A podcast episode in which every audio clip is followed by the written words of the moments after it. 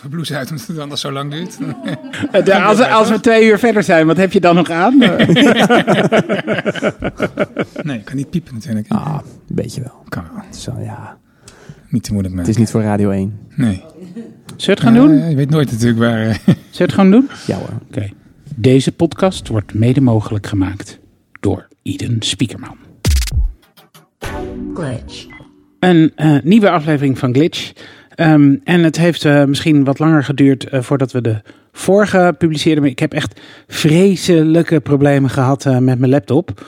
Die lag een week bij Apple en het was allemaal ellendig. dus ik had even geen tijd om te monteren. En we moesten even wachten voordat we weer opnieuw... Geef niks, David. Dankjewel. Ja, fijn. Hey Renier, hallo. Ja, hallo. Wat vond jij het leukste waar we het vandaag over gaan hebben? Nou, we hebben fijn met eh, Albert, onze gast, gepraat over eh, hoe eh, IT binnen Schiphol zich allemaal eh, afspeelt. En eh, we hebben het ook nog over zelfrijdende bussen gehad en Uber. Ik vond het, eh, ik vond het een leuk gesprek. Ja, ik vond het ook een superleuk gesprek, want ik vond eh, het heel erg leuk dat Albert ons verteld heeft over hoe je in een toch wel grote en traditionele organisatie dingen voor elkaar eh, kunt krijgen. En hij heeft zelfs nog een paar tips aan andere mensen eh, ho- eh, eh, eh, hoe, hoe je eh, dat eh, kan doen. Dus dat vond ik heel erg leuk, dat je eigenlijk andere mensen ook wil helpen daarbij. Wat vond je zelf het leukste uit het, eh, uit het gesprek dat we de, nu eigenlijk gaan voeren voor de luisteraar? Ja, nou, ik vond het in ieder geval leuk om te horen dat je ook problemen met Apple, Apple hebt gehad. Eh, en verder vond ik het echt het allerleukste dat ik van jullie gewoon ook eerlijk een leuke discussie, feedback over Schiphol, feedback over wat jullie weten van digitale transformaties bij andere bedrijven, waardoor ja, het voor mij ook leuk was om, om wat te leren en wat te vertellen. Gaan we nou nog even Pokémon Go spelen? Ja, we gaan ervoor. Oké.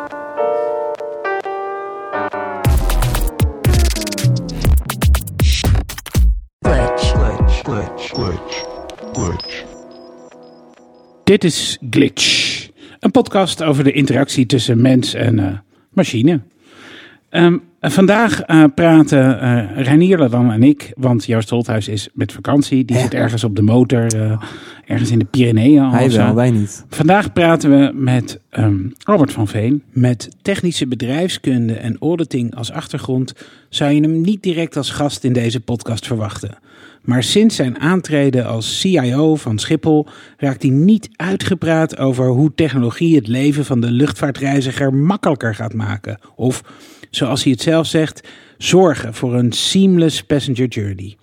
Albert van Veen heeft bij TNT en ING geleerd hoe je kunt innoveren in een grote corporate organisatie. En heeft met die wetenschap op Schiphol het Digital Airport Program geïnitieerd. Een meerjarig veranderprogramma om de operatie en de reizigers beter te ondersteunen met technologie.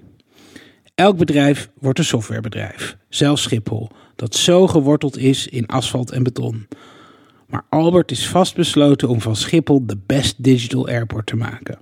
En over de veranderingen die dat met zich meebrengt, gaan wij vandaag met hem praten. Welkom. Ja, Nou, welkom. Nou, nou leuk hier te zijn en dankjewel voor de mooie introductie. nou goed. Ja. Ik weet niet wat ik er nog aan kan toevoegen. Nee, maar- echt niet? Heb ik iets gemist? Nee, nee, we Nee? zijn helemaal, helemaal compleet. Oh ja, oké. Moest ook even denken waar het naartoe ging met je start. Van eh, bedrijfskunde en audit gestudeerd, dus eh, je had hem hier niet meteen verwacht. Maar eh, Vertel eens wat over die keuze, want het is inderdaad, je zou het niet verwachten. ja, fout hè? Auditing, dat gaat, toch, Foute ni- keuze. gaat toch niemand uit eigen vrije wil doen? Of, Foute keuze. Ja? veel vast, dus snel wat anders gaan doen. en, zou, je, zou je het nu anders doen? Zou Nee. Je, nee. Nee. Oké. Wordt elk bedrijf een softwarebedrijf in jouw ogen? Oeh, ja, dat, eh, je hebt eigenlijk al gezegd dat dat zo wordt hè. Dus, Ja, ik, ik denk dat dat ik, zo is. eh, Maar, eh, ik denk dat ehm, er zijn heel veel vergelijkingen tussen ING en tussen, tussen Schiphol. ING heb ik hier eh voorgewerkt inderdaad bij de bank. Daar hebben ze het ook volgens mij zelf verteld. ING, hè, wij worden een softwarebedrijf toen ik er al zat. Nou, ik, ik denk dat digitale transformatie voor alle bedrijven relevant is. Ik denk wel dat er een groot verschil naast alle ehm, nou, vergelijkingen die er zijn tussen ING en Schiphol. is wel een groot verschil, denk ik, dat ehm ING zijn product is ook digitaal. Ja, Ja. Dus, dus geld, ja, ik denk dat geld in zijn laatste. Ja. Het is een cijfertje in de database. ja, Ja, ja, ja, Ja. Niks, is het, niks meer is het. en Schiphol. Schiphol gaat toch vooral over hele grote aluminium voorwerpen die eh, starten en landen op, eh, op jullie asfalt. En eh, grote terminals waar miljoenen passagiers per, per jaar eh, doorheen lopen. Dus Ja. hoe word je dan een softwarebedrijf? Eh, maar we beginnen eigenlijk altijd eh, met een rondje nieuws. En, en met z'n tweeën is het geen rondje. Nee, Oh, ja, nou, Albert, Albert, Ja, ja, mee. Albert mee. Ja, we missen Joost nu al. Ja. Ehm, eh, laten we met jou beginnen. Albert, wat is je eigenlijk opgevallen in het nieuws van eh, technologie of design of media van de afgelopen dagen? Ja, ik had er eigenlijk eh, twee. Ja? die ik ook leuk en relevant voor dit gesprek vond. De eerste is de zelfrijdende bus. Een leuk filmpje, ook op nu.nl heb ik hem gevonden. Ja. En dat is eigenlijk een zelfrijdende bus die tussen Hoofddorp en, en Schiphol rijdt. Nu al. Ja, dus nu al, inderdaad. Dus, ehm, eh, en ik vond het leuke van het filmpje is dat ik er één niks van af wist, dat het gebeurde. En twee, dat het voor ons super, eh, super relevant is. Dus het toonde voor mij eh, eens te meer aan dat ja, je kan alles plannen en proberen. En, maar blijf vooral heel goed om je heen kijken, want er gebeurt zoveel. Is er ook niet al een zelfrijdende bus naar eh eh Sessinove? Tenminste, het heet tegenwoordig de Heek en Rotterdam Airport. Maar Eh, ik noem het nog steeds Sessinove volgens mij. Van waar? dan? Van, ja, vanaf voor mij vanuit Rotterdam. Tenminste, ja, ik weet, voor mij heb ik dat een keer gehoord. Maar dat, eh, misschien moeten we dat nog even onderzoeken. nou, Oké. dat weet ik, eh, Ja. weet ik verder ook niet. Maar dit was een proef. Dit is nog niet een, iets wat al rijdt, maar het was een proef. Oké. Eh, en dus ja, super relevant voor Schiphol. Eh, en dus leuk dat dat gebeurt. Eh, en de tweede die ik had gezien was eh, Uber. Met eh, de 2 ehm, eh, 2 miljard klanten of ritten die zij hebben gedaan. Ja. Nou, een beetje samen met, ik had deze week een sessie met de Starter Bootcamp. Ja. En ik vind Uber het voorbeeld van een hele mooie voorkant. Waarbij je met de B2C op een hele handige manier het reizen makkelijker maakt voor de, voor de klanten. Heel gaaf, gewoon heel makkelijk. Hè? Ook waar je komt, je hebt geen cash nodig en je hebt geen ehm, gedoe met exchange rate en geld hebben en een taxi bestellen. Zeker. Maar wat mij vooral aan opviel was dat eh, die Starter Bootcamp tegen mij zei dat in Europa, en zeker in Nederland, voor dat soort dingen, eh, dus B2C, helemaal geen geld eh, beschikbaar is. Dat wij eigenlijk allemaal voor de B2B-markt gaan. En toen dacht ik van ja, dat vind ik eigenlijk zo jammer. Ja, waarom kunnen wij in Europa nou niet een goede voorkant neerzetten, waarbij je makkelijk de klant kan bedienen? Eh, en nu laten we dat allemaal weer aan Amerikaanse bedrijven over. Ik bedoel, Uber, eh, Google, eh, nou heel veel goede voorkanten. Dus dat dacht ik van hé, daar moeten we wat mee. Als Europa moet het beter. En, ehm, Ja. en ik, want dat, is, dat hoor je wel vaker, dat dilemma. En dan zegt iedereen altijd, ja dat komt omdat in Amerika, als je daar een product maakt, eh, dan heb je het grote voordeel dat je een achterban hebt van eh, een paar honderd miljoen potentiële gebruikers.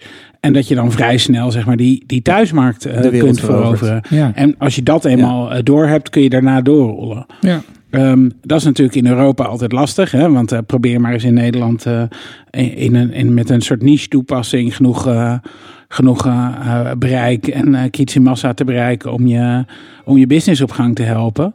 Ehm, eh, en ja, eh, maar wat is, wat, heb je ook een oplossing? Heb je ook nagedacht over hoe we dat zouden moeten doen? Is dat, Ja. eh, eh, moeten, we, moeten we daar in Europees verband iets mee? Of, eh, Ja, nee, ja, spot on. We hebben het gesprek niet voorbereid. Maar dat hoorde ik ook. Dus eh, één wat ze zeiden is, eh, in Nederland is de, eh, of in Europa eigenlijk, is de thuismarkt te klein. Eh, en twee ook inderdaad dat er daarom te weinig durfkapitaal is. Ja, voor mij, eh, eh, ik ben zelf groot voorstander van Europa. En sneller naar één Europa en meer naar één taal.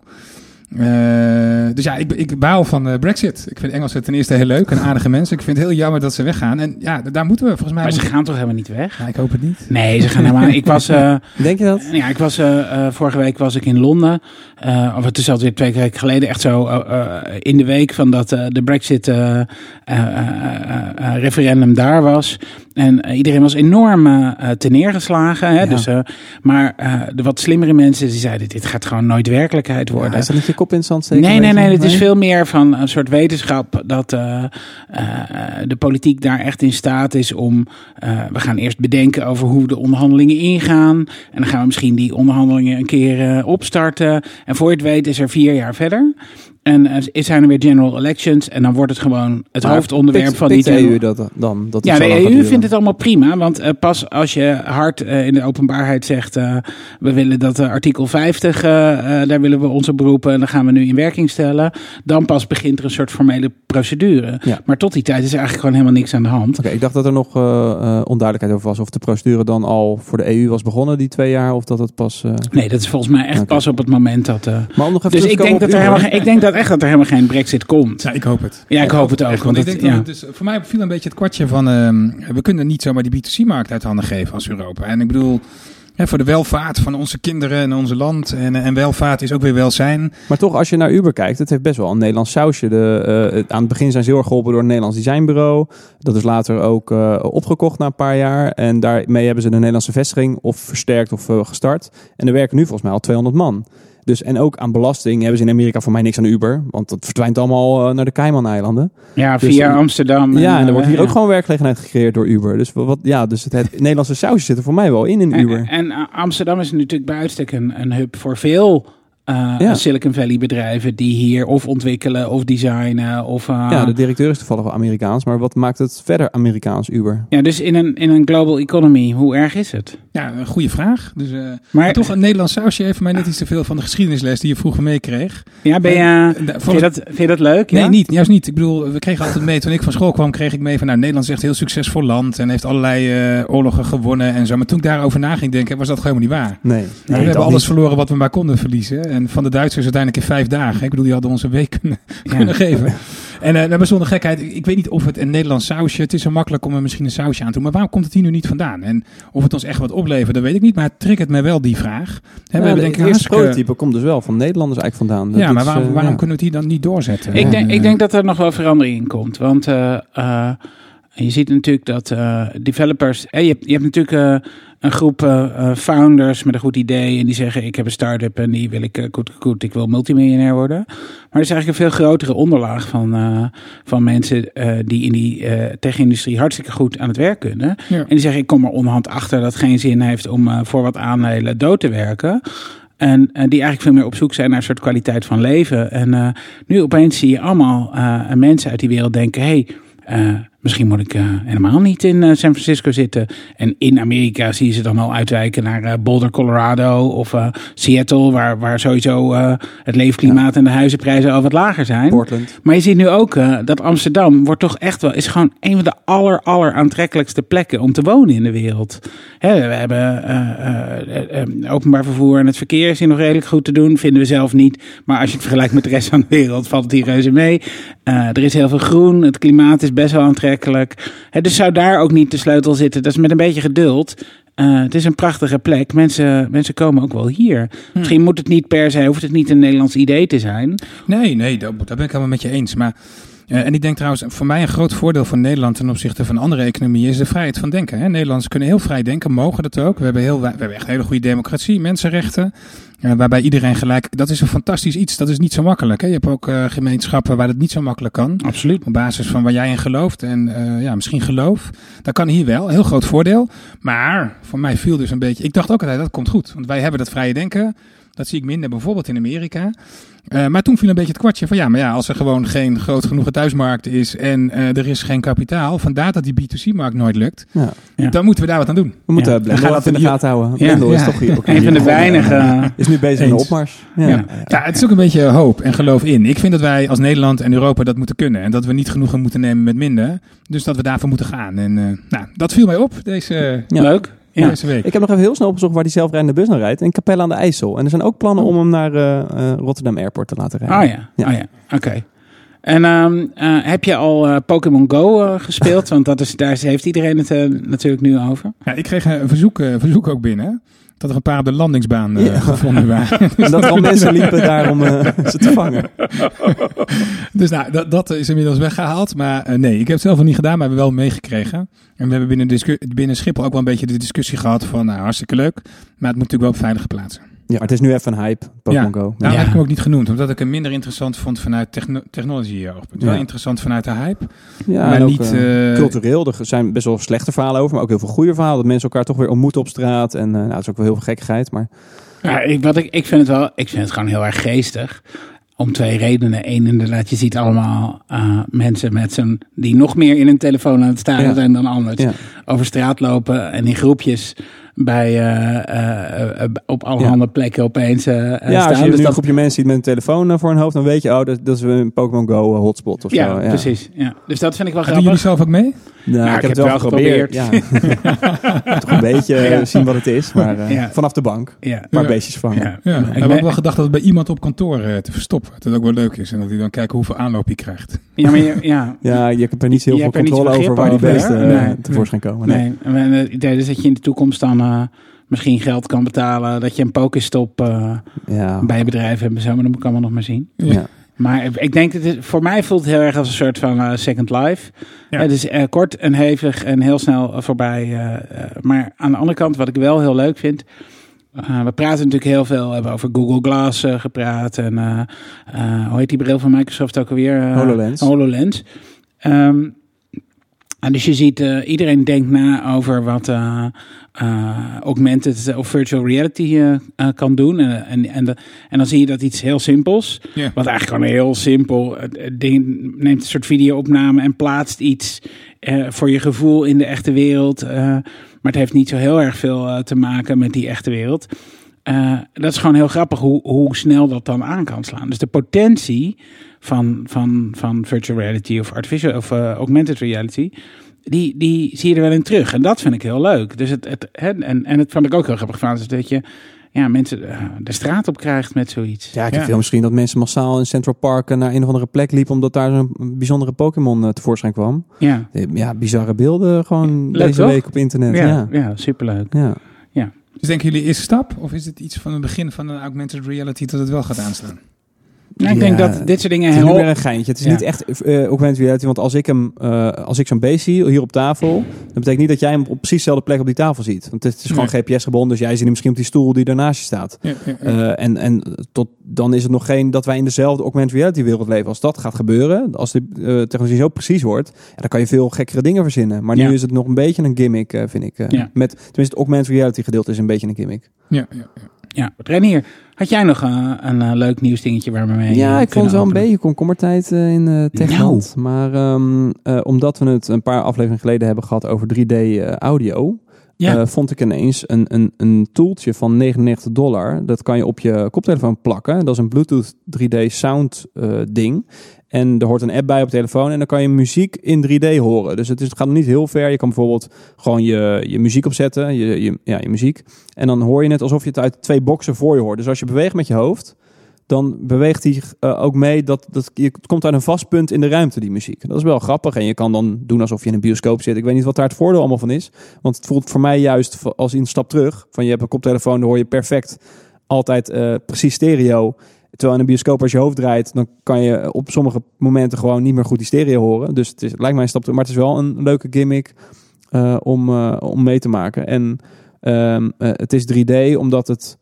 Het is niet binaural, want binaural blijft eh, hetzelfde afhankelijk van de positie van je hoofd. Ja. En 3D is als je hoofd beweegt, dan dat het dus meedraait. een ander, ja, meedraait. En dat Ehm, is zo Maar het is nog niet virtual, virtual reality 3D audio. Omdat er nog geen wereld bij hoort waar dingen om je heen gebeuren. Met moving sound bijvoorbeeld. Dat er iemand om je heen loopt die praat. Dat heb je niet in die app, want je kan alleen muziek afspelen. Of er moeten speciale audiobestanden voor worden gemaakt voor die app. Maar het gaat dus nog wel via een app. Het is niet een, een op eh, operating system niveau iets. Het is echt een add-on en op je koptelefoon met een app. Dus maar ik vond het wel interessant. En ik vind wel echt, dat is wel weer een stap vooruit. eh, SpaceX heeft zijn eh, raket weer laten landen. Ja. En ze hebben die uitgekozen om nog een keer te gaan gebruiken. Het is de eerste raket die, Die ze dan nu ook weer echt hergebruiken. Ja, en, en eh, het wordt al gezegd dat drie vierde, dus drie kwart van eh, de kosten van een raketlucht te sturen, is omdat ze steeds zo'n nieuwe raket moeten maken. Dus de, ja, de, de kosten van ruimtevaart, van dingen in de ruimte brengen, gaat gewoon zo ver omlaag nu dat dit kan. En als het echt gewoon, eh, als hij dat blijft volhouden, dit, dan, kan, dan is SpaceX wel weer een, En ik, en ik een las, stap verder. ik las heel vlugtig iets over dat ze bij een volgende lancering ook meer onderdelen tegelijkertijd terug gaan laten keren naar de aarde. Daar heb ik niks over gelezen. Nee, Damn it, ik had de hoop dat jij het me kon uitleggen. nee, dat kan ik je niet uitleggen. Oh, oké. Nee. Vind je het leuk eh, Ja, wat, wat. Elon, Dit- Musk doet met eh, SpaceX? Dat is toch Ja, ook... weet eh, je, dit is natuurlijk allemaal super relevant voor Schiphol. Geluid. Ik weet nog de eerste keer dat ik bij de boord van Schiphol kwam. Er stond een topic geluid op de agenda. Ik denk, wat is dat nou voor saai topic? Kwam van de bank. ik denk, nou, en ik stond daarna met mijn digitale transformatie. Ik denk, ik heb een topic, geluid is saai. Maar geluid is natuurlijk super hot voor Schiphol. En het zeker... Qua geluidshinder of... ja, eh, ja, ja, en als je dus 3D echt een reële geluidsomgeving kan maken en het geluid van het vliegtuig eruit kan filteren, dan heb je voor ons een heel groot probleem eh, opgelost. Dus ja. geluid is altijd super hot. Ja. Eh, en dan natuurlijk space en alles wat daarmee te maken heeft. Ja, we vliegen. Ik bedoel, eh, ik zag rond diezelfde tijd trouwens ook het bericht voorbij komen van een elektromotor voor vliegtuigen door Siemens gemaakt. En waarbij je dus het eerste stuk op de elektromotor zou vliegen. Eh, en dus gewoon vanaf 10 kilometer hoogte weer normale brandstof zou gebruiken. Ja. Ja, ja dat soort dingen zijn natuurlijk super, super Is dat dan ook heel stil? Dan maken die motoren Ja. dan veel minder Ja, nou, geluid? een beetje ja. als, ik rij zelf een Outlander. Ja. Nou, weet je dat idee, daar hoor je Ja, niks ja, meer ja. van. Ja, ja, ja, er zitten natuurlijk wel nog bewegende onderdelen heel erg in die eh motoren, Ja, denk ik. ja, Want ja. dan moet- die propellers moeten toch flink draaien, denk ik. Ja, ja maar dat eh, is wel een heel stuk stiller. ja, ja, ja. Oké. Nou, gaaf. En ik heb eh, voor later misschien nog een klein onderwerp over taal en de samenleving. Over taal en de samenleving. Ja, eh, maak je me wel Over het woord ongeluk. Oké. Hey, ik had ook één dingetje nog. Ehm, ehm, namelijk, Apple lijkt bezig te zijn met een soort reality televisieprogramma over eh, Nee, dat is apps zo. maken. Dat is Dat wel... Planet, Planet of the Apps, ja, hè? dat is voor mij wel officieel gelanceerd. Ja. Ja. Ehm, eh, wat vinden jullie daarvan? Nou ja ik, ja, ik vind het wel interessant dat Apple eh, nu ook bezig gaat met content maken. Alleen ze hebben wel heel erg duidelijk gezegd dat ze geen concurrent willen worden van Netflix. Daar zijn ze heel erg gelijk zo van, in de verdediging schiet ze gelijk van nee, we worden geen concurrent van Netflix. Terwijl ze wel nu bijvoorbeeld een concurrent zijn van Spotify. Ja. Eh, dus waarom niet uiteindelijk ook van Netflix? Het is, eh, ja, het is wel interessant wat ze gaan doen. Maar is het niet eh, heel erg van, kijk, ons is, we hebben ook van één ding verstand, namelijk apps maken. Leuk, laten we daar een Het is televisieserie de ingang, maken. het is voor hun denk ik ook een probeersel. Net als dat die, die keynotes van ze, die hebben ze een paar jaar geleden live laten uitzenden op internet. Dat is ook steeds meer een show geworden. Steeds meer ervaring opdoen met wat is nou een live uitzending. Hoe kunnen wij dat aan de man brengen. Ja, dat, ik zie dit gewoon weer als een eerste experiment. Dus jij gaat wel kijken. Eh, ja, ik weet alleen, ja, ik heb het ook voorbij zien komen, maar ik weet niet of het nu gemaakt wordt. Of Nee, het dat wordt, het nu, gemaakt is. het wordt nu want gemaakt. de en geruchten dan- waren er al een tijd. Het, het, eh, volgens mij eh, gaat het eh, voor begin 2017 eh, gaan we daar Oké, niks en ik ben ook benieuwd of dat dan onder het eh, Apple Music platform gaat draaien. Dus dat als je een abonnement hebt, dat je dat dan gratis kan kijken. Of dat je het per aflevering moet kopen of zo. Ik, vind- ja, dat Ja. model vind ik ook nog wel interessant van ze. Maar ja, ik vind het wel interessant. Ja, oké. Ja. Zou jij het kijken, zoiets? Ja, nee. Eh, ik, eh, ik heb zelf wel Netflix. Ehm, maar het is niet iets waar ik op zit te wachten. Het is niet dat ik behoefte heb aan een andere eh, content provider eh, uit Amerika. Ik vind Netflix doorgaans heel slecht. Ik vind het ook heel slecht inspelen op eh, de dingen die ik leuk vind. Ik krijg hele rare suggesties altijd. Heb ik ook altijd last ik vond Breaking Bad geweldig. Ja. Maar ja, daar houdt het wel bij op. En voor de rest, ja, ik ben ook geen groot Hollywood-fan. Ik vind eigenlijk al die films heel slecht, heel voorspelbaar. Dus ja, ik denk, dan krijgen we alleen maar meer ellende van dat soort, van dat soort films. Dus nee, ik zou niet, niet gaan kijken. Je ziet dat deze week werd, werden de groeicijfers van Netflix eh, bekend. En eh, voor het eerst in jaren hebben ze eh, dramatisch onder hun eigen prognose mensen weten aan te haken op hun platform. Terwijl ik vind zelf de, de series die Netflix zelf maakt, vind ik steeds interessanter worden. Nu was er laatst weer een nieuwe serie, een soort 80s science fiction-achtige serie. echt heel goed gemaakt. Dus echt, qua productie zit het echt heel goed in elkaar. Goede acteurs, eh, ja, goede special effects, dat soort dingen. Dus daar ben ik wel, net als House of Cards, ben ik daar best wel onder de indruk van, van wat ze zelf doen.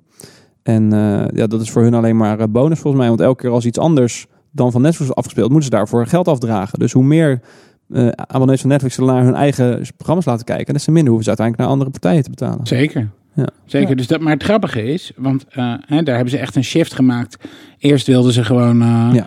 Eh, maximaal inkopen eh, eh, wat er op de markt was. Hè. Goede, goede titels, goede library van titels die mensen kenden. En nu hebben ze heel veel bereik en tractie en gaan ze opeens zelf produceren. Maar dit is wel het moment. Hè, dat hebben ze het afgelopen jaar echt heel erg zichtbaar gemaakt. Als je nu Netflix opstart, staan alle Netflix originals ook bovenaan. Uh, maar dit is wel het jaar uh, uh, dat, dat de groei afvlakt. Ben ik toch echt heel erg benieuwd of dat met elkaar te maken heeft. Of mensen niet toch behoefte hebben aan meer diversiteit in content aanbod. Ja, ik ben bijvoorbeeld de, de films van Netflix, ja, die kijk ik eigenlijk niet. Die, ik weet niet, ik kijk alleen maar series op Netflix.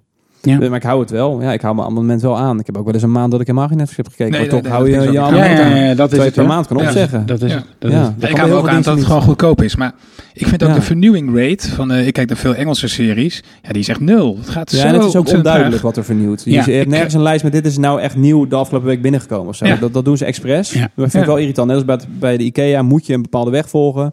Er is wel een weg eh, naar de kassa snel, maar die moet je echt vinden en daar moet je echt moeite voor doen. Heel erg je best voor Ja, dat Ja. hebben ze met Netflix ook. Zo'n soort dark pattern waar Ja, ze in zitten. Ja. Waarvan ze denken nou, dat het helpt. Maar Het misschien... belang is eh, groter om mensen te houden dan eh, om extreem veel nieuwe mensen te werven. Ja. Nou, Albert, iedereen heeft toch eigenlijk een hekel aan vliegen? Niemand gaat toch eigenlijk vliegen voor zijn plezier? Nou, vroeger vond ik dat wel avontuur vliegen. Ja, nee, om ergens te komen, maar het vliegen aan zich. Vind je het leuk om in het vliegtuig te Nu niet meer, maar vroeger vond ik dat wel leuk. Ja. Vlieg je, Ja, vlieg je zelf meer? veel? Waar- waarom vind je het niet meer leuk? Nou, misschien omdat ik wat eh eh, rationeler ga nadenken over dingen zoals eh, eh, de veiligheid van vliegen en zo. Ja, het is nog steeds heel veilig, maar ja, toch. Ja. Ja, ja, dat, ja zijn we toch wat. Ja, ik ben vader geworden. Misschien is dat ook. Hè, je toch, eh, als je in je eentje vliegt, dan wil je toch weer terugkomen, ook weer eh, veilig op de grond. Dus, Nee, ja. en van een dochtertje of een, eh, Nee, een zoon en een een zoon? Ja. En vliegen samen met je zoon? Hebben we gedaan wel. Ja, we hebben Leuk zijn met het hele gezin. Nou, hij was zo'n tien maanden. Dat ging toen nog wel. Ja, maar ik zou nu met twee jonge kinderen zou ik niet zo sn- snel gaan vliegen. Nee. Nee? Nee. Ja. Nou, ik vind vliegen echt fantastisch. Dat is een van de redenen waarom ik ook... Nou, ik vind het trouwens... Ik snap ook wel iets van... ja, vliegen is best eng. Want het is niet zo als... ja, als rijden waar je grond onder je voet hebt. Of als Ja, een boot. eng, maar ook on- oncomfortabel af en toe. En, eh, Ja, maar ik vind gewoon... ehm, hè, ik realiseer me altijd heel goed als ik op Schiphol rondloop...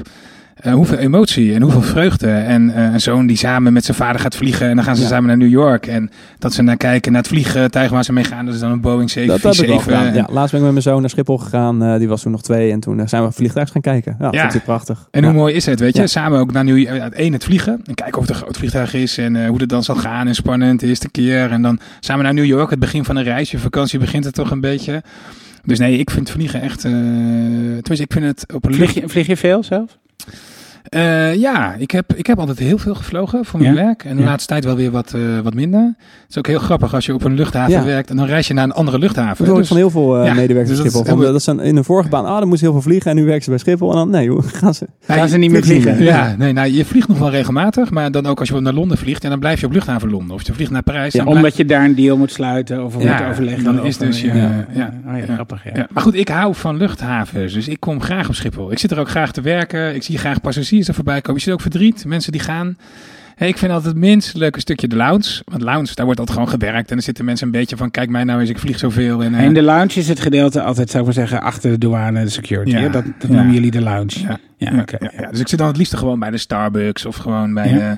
En dan heerlijk wat je allemaal om je heen, eh, je heen ziet. En eh, ja, mensen zijn ook vaak vrolijk, want ze gaan op reis. Ja, er gebeurt dus wat. je kan makkelijk, er gebeurt wat, je kan makkelijk een praatje maken. En ja, ik, eh, ik werk nu twee jaar bij luchthaven Schiphol. En ik realiseer me elke, elke dag weer wat eh, ontzettend eh, geluk en genot het is om op de luchthaven te werken. En wat, dus je reist zelf ook veel. Wat, is, wat, wat doe je zelf om het aangenaam te maken? Heb je een soort van eh, frequent flyer hacks die je altijd doet? Eh, doe je bepaalde schoenen aan? Of, eh, Ja, of eh, hoe, hoe pak je in? Of heb je nog handige tips zelf als, als reiziger? Of niet? Nou ja, weet je, ik, eh, omdat ik toen zoveel reisde, heb ik eh Preview, waardoor je dus op oogherkenning eh, door, de grens, eh, door de grens heen komt.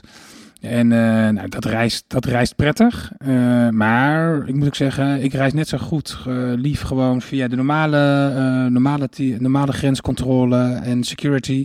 Omdat ik het dan juist zo leuk vind dat je tussen de andere passagiers eh, Nou, staat. ik niet hoor. ik, eh, ik, ik, ik, ik reis eh, best wel veel. Ik heb een eh, opdracht in Londen. Het is echt een zegen als je terugkomt op vrijdagavond. En eh, er zijn net eh, twee eh, vliegtuigen gelost met mensen die gaan partyen. Ja, de partyvloek is geland. Partyvloek. En, eh, en, en dan is het echt heel erg fijn. eh, terwijl de, de marechaussee denkt... eh goh, tijd om eens een beetje af te bouwen in capaciteit. Eh, en kom jij aan, eh, staan de rijen tot eh, weet ik veel waar. Dan kan je er gewoon langs. Dat is gewoon... Dat, dat is het, nou ja, het ongeveer het beste gevoel wat je kan hebben. Dat is Maar de dat dan investering typisch in die paar honderd euro. vrijdagavond. Wat? Dat is dan typisch aan vrijdagavond. Ja, maar het is wel als je veel vliegt. kijk, als ik met mijn gezin op vakantie ga en dan heb je de tijd en dan, dan- dan kan je ook gewoon eraan overgeven. Dan maakt het me echt niet uit hoe lang ik in de rij sta. Ik ben echt niet iemand die me, die daar, me daar snel aan eigert. Maar als je eh, s s'morgens om eh, zes uur weggaat en je komt s'avonds om tien uur weer aan, ben je gewoon kapot. En dan, Ja. dan zijn zeg maar die, die, die kwartiertjes die je kan besparen essentieel op een dag. Dus dat, dat eh, dus Ik eh vind, hè, want ik begrijp het gevoel heel goed. En ik vind zelf, ja, ik vind zo'n party, hoe noem je het? Party, Party- partyvloek. Zo noemen ze het zelf, die, Ja, eh, die ja. Engelse. Ja, ik vind het ook wel weer geweldig om te zien zien. trouwens. Tussen zo'n groep zitten vind ik dat weer geweldig. Is ook Van, heel je- leuk. Je, je lacht je helemaal slap. Ja. Aan de andere kant is het wachten dan natuurlijk heel vervelend. En ik vloog laatst zelf Dubai. Ja. En daar stond ik voordat ik het land binnenkwam gewoon twee uur in de, in de rij. Ja. Daar. Hè, En ja, dan had ik ook een controle. Ja, of het pech was, eh, dat weet ik niet. Maar de- heel onbeleefd.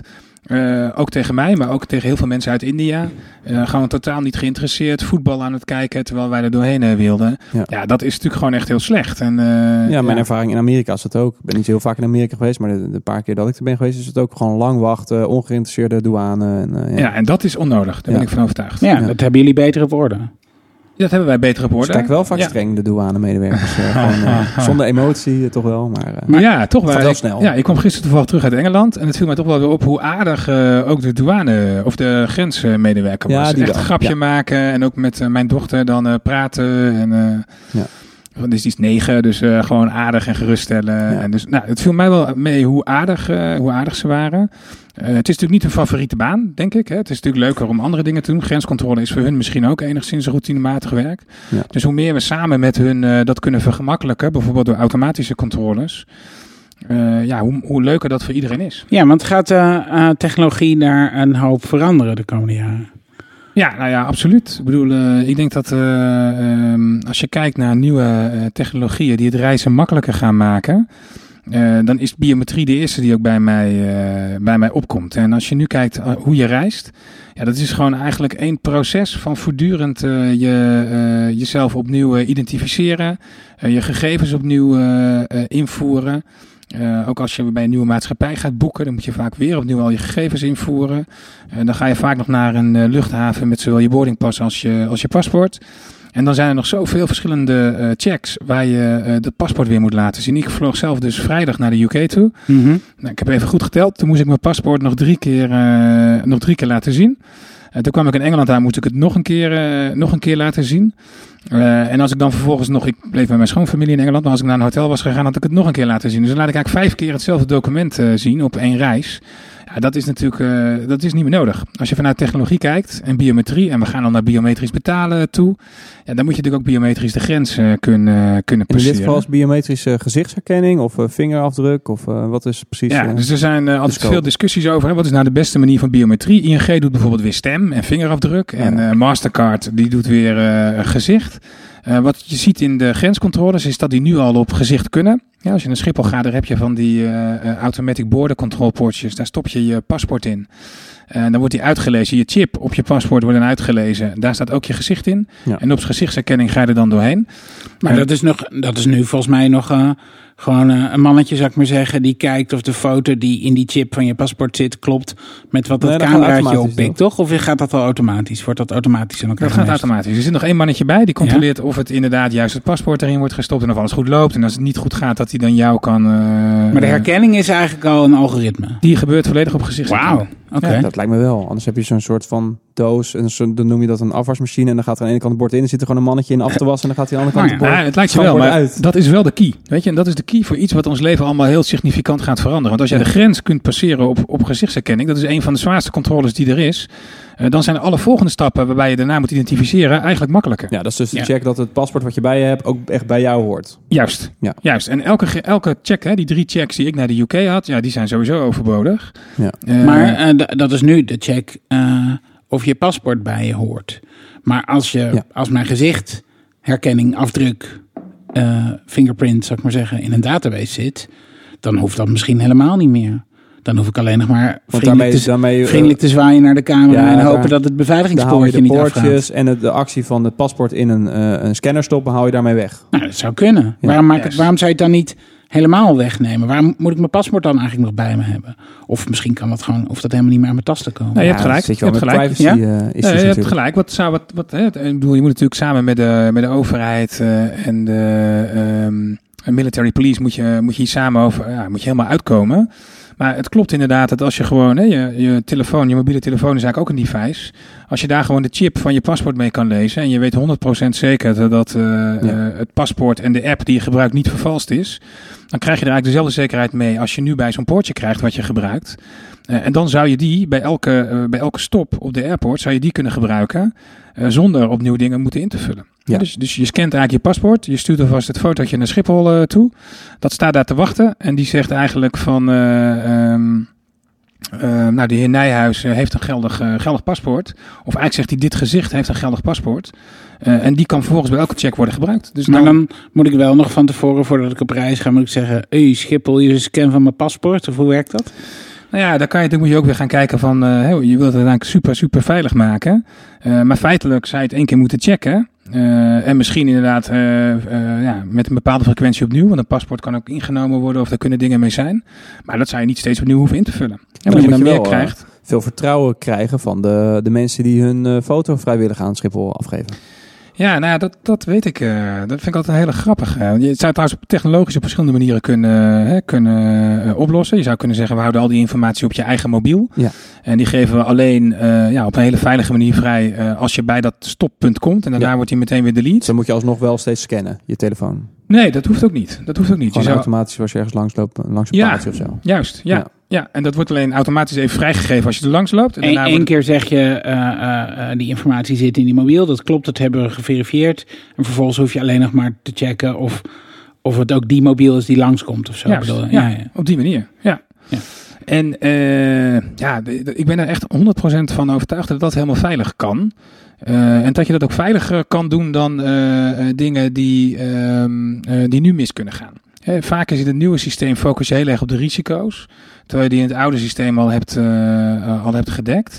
Eh, terwijl juist het nieuwe systeem ook heel veel voordelen geeft. Ja. Bijvoorbeeld als je van tevoren weet dat iemand naar Schiphol komt. Ja. Ja, kan je heel goed eh, van tevoren checken van nou ja, is dit iemand eh, die helemaal veilig is? En als dat zo is, dan mag je er ook heel snel doorheen. En nu kan iedereen zonder aankondiging naar Schiphol toe. En je hoeft eigenlijk de enige check die er is, dat iemand een paspoort bij de marechaussee opsteekt, als dat al het geval is. En, Juist. ja. Ja. Ja. en het systeem heeft ook totaal geen ehm, behoefte of intentie of nut om dat te gaan misbruiken.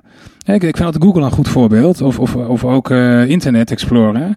Weet je, daar typen mensen al jarenlang hun bankgegevens in. Ja. En dat is natuurlijk gewoon in een app van een Amerikaans bedrijf. En ja, weet je, als Ja. die dat zouden willen, zouden ze gewoon je dat kunnen, kunnen uitlezen. Ja, maar daar zit dan ook inderdaad eh, het security risico. Dat is niet vanuit Schiphol zelf, maar wel vanuit hackpogingen om het systeem eh, in te komen. Ja. Dus, Ja, dan- dus- daarom zeg ik, je moet, Schiphol moet vertrouwen krijgen dat jullie de, de security goed op orde hebben. Juist, en dat is helemaal waar. En, dat en moet bij een gewoon- bank is dat ook nog steeds wel een twijfel af en toe. Van hoe, hoe sterk zitten nou de, de security in elkaar van een bank? En Ja. hoe, eh, En, en er is dat natuurlijk ook, eh, er is natuurlijk met eh, internet-encryptie en de uitgifte van certificaten, is er een zekere mate van een soort van onafhankelijke instantie die dat valideert en Dat garandeert kan. dat die encryptie eh, aan de gang is. Ja. En, en, en dus ik denk dat jullie ook wel gebaat zouden zijn bij dat je niet zelf hoeft te roepen, wij hebben alles op orde. Maar dat je eigenlijk naar een soort systeem toe gaat waarin het duidelijk is dat je als je met, eh, dus zeg maar een soort van DigiD, maar dan op een ja, soort dat moderne vind ik nog manier. steeds raar dat DigiD niet wat meer wordt ingezet. Eh, tenminste, DigiD moet het ook, ook alsnog het vertrouwen krijgen. Voor mij heeft dat nog steeds niet het volledige vertrouwen van alle Nederlanders. DigiD, want daar is ook wel eens wat mis mee geweest. Maar dat DigiD niet meer wordt ingezet om je herkenbaar te maken op sites. Dat ik gewoon bij bol.com kan inloggen met DigiD. En dat bol.com weet eh, van oké, dit is een eh, valide persoon die gewoon dingen kon bestellen. Hoe, dan hoeft bol.com niet eens mijn SOFI-nummer of zo door te krijgen van DigiD. Maar dat er wel een soort authenticatie is. eh, waardoor ik niet allerlei gegevens bij bol.com wil achter te laten. Dan Ja. maak ik het zelfs nog vertrouwelijker. Dat Ja. je niet ja, ja, al je gegevens aan bol.com geeft. Ja, dus misschien Ja, zou, ik, zou ik wel meer een onafhankelijke Ja. DigiD-achtige instelling vertrouwen met hier. DigiD hier is mijn- omslachtig. Hier is maar, mijn, mijn, mijn paspoort en valideer dat. En als ik dan op Schiphol kom, dan eh, autoriseer ik eh, Schiphol om eh, de gegevens Ja. uit DigiD de gegevens die nodig zijn voor nodig zijn. die Niet, actie. en niet meer dan dat. Ja. Graag niet mijn ziektehistorie en mijn verzekeringsgegevens. Nee, en, en je BZN-nummer. en nog BZN-nummer. Ja, ja, ja, ik ben ook al, ik word ook Maar al nee, ik, denk, ik denk dat daar echt een gigantische markt is. En ik denk dat je helemaal gelijk hebt. Want dan kun je hem bij Schiphol vrijgeven. Maar ook bij het Hilton Hotel Ja. waar, je, waar je komt. En ik, Ja. ja. ik geloof zelf niet zozeer meer in een paswoord. Dat het de toekomst heeft, zoals DigiD. Eh, ik geloof veel meer in een biometrisch eh, Ja. kenmerk. Maar ja, daar, daar ligt een ontzettende ja, daar moet eh, de markt. DigiD voor, gewoon een eh, stap in maken inderdaad. Ja, Ja. of dat DigiD is of welke partij er ook. eh, Ja. Maar als je daar als onafhankelijke partij dat goed kunt garanderen, dat die identiteit van iemand gewoon correct is, op basis van zijn gezicht of fingerprints. Gezicht en fingerprints zijn voor ons belangrijk en niet stem, bijvoorbeeld omdat eh, gezicht en fingerprints op je paspoort staan.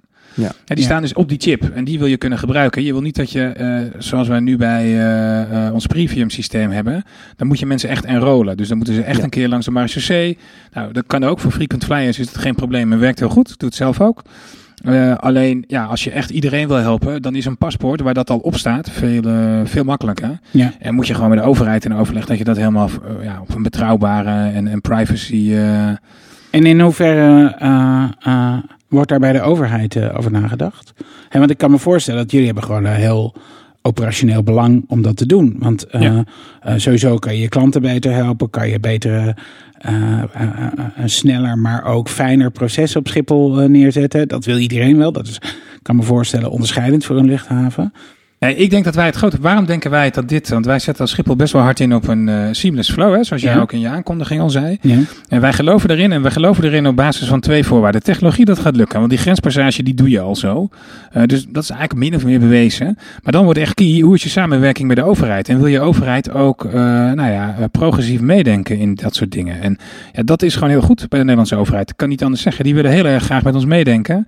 Om daar samen gewoon een heel goed proces neer te zetten. Digitaal staat heel hoog op de agenda. Digitale delta noemen ze het nu, geloof ik. Nou, en in de samenwerking met de overheid denken wij dat wij daar echt een verschil kunnen maken ten opzichte van andere landen. Eh, Amerika, je noemde het al even, eh, waar ze al wel iets hebben met een app die ongeveer Ja. hetzelfde zou kunnen doen. Ja. Maar daar, die hebben gewoon de wetgeving dat iedereen daar een officer moet zien. Hè, dus nou, Ja. dan houdt het al op.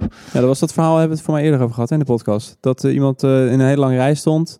En die hoorde van iemand eh, van, joh, je kan ook gewoon een app downloaden en dan heb je een Oh, rij van ja, vijf ja, minuten. ja, ja, ja, ja, Nou, En dan eh, een heb je, ja, heb Die je even uur aan en eh, drie kwartier gewonnen. Nou, ik heb die ook hier op mijn mobiel staan. Ik heb hem ook geprobeerd. Die is trouwens ook gecertificeerd door de ACI. Waar wij dan, dat is weer een onafhankelijke club die dat soort certificaat, certificering zou kunnen doen. Hè, waardoor je dus als, als passagier zeker bent dat, dat het veilig is. Maar moet je daar eens voorstellen dat die Amerikaanse hebben dus al, Amerikanen hebben al zo'n app. En waar ook je foto in zit. Eh, die hebben zelf de verplichting dat je, dat, eh, eh, dat je er altijd langs een officer moet. Die hebben wij niet. Ja. Dus als die foto in die app 100% zeker is en die app is gecertificeerd en daar is niet mee gerommeld, eh, dan zouden wij hier op Schiphol in Nederland als het ware een hub voor Amerikanen kunnen zijn, eh, waarbij je als het ware met een seamless flow eh, en gewoon op gezichtsherkenning door zou kunnen. En, ja, dat je het gevoel hebt dat je eigenlijk niet wordt tegengehouden overal waar je loopt. En dat je ja, gewoon, tegenovergestelde van het Dubai-gevoel, waar, ik twee ja, uur stond te wachten. Nou, welkom in Dubai, weet je. Dan werk je als land en luchthaven en airline zo hard om echt een welkom te geven. En dan sta je twee uur in de rij. Terwijl wij hier dan, door slim na te denken en verstandig met technologie om te kunnen gaan, loop maar door. Weet Ja. je? En, en de mensen die echt iets verkeerds gedaan hebben, die hou je tegen. Ja, boom is hoop principe gewoon. Ja. Ja. Ja, en als we dat met elkaar zouden kunnen doen, en ik denk dat de overheid eh één, eh, een van de grote voordelen is die wij als Nederland hebben, ja, dan, dan denk ik dat we echt zo'n dingetje, wat ik helemaal aan het begin al zei, het ergert mij soms, waarom komt alle vernieuwing nou ergens anders vandaan? Ja. Dat wij hier dan een stuk vernieuwing kunnen neerzetten, waar, we- waar we echt iedereen te snel mee af zijn. Zo'n echt een soort van leidende positie en dat je laat zien hoe je dat als airport op kan lossen. Ja, en als ik hier ook op tafel kijk, iedereen heeft, hier- heeft hier mobiel. Nederlanders zijn ook heel mobiel. Super, ja. Hè, toen ik bij de bank werkte, bijvoorbeeld Spanje en België, die gaan veel minder snel met eh, mobiele producten kopen. Eh, dus ook dat is een sterk punt aan Nederland. Nederlanders gebruiken graag eh, mobiele diensten en zijn heel snel in hun adoptie. Want als je land dat niet doet, en dan kan je wel zo'n seamless flow maken. Maar als alle reizigers gewoon zeggen, ja, ik reis toch via de, via de traditionele rij, ook al is die rij langer, Ja. ja, Ja, dan, ben je nog nergens. dan ben je nog nergens. Dus het Ja. land Nederland leent zich er ook goed toe, denk Ja. ik. En eh, dat snap ik. En eh, eh, Duitsers zijn heel privacy schuw. Hè? Die willen eigenlijk helemaal geen gegevens online hebben.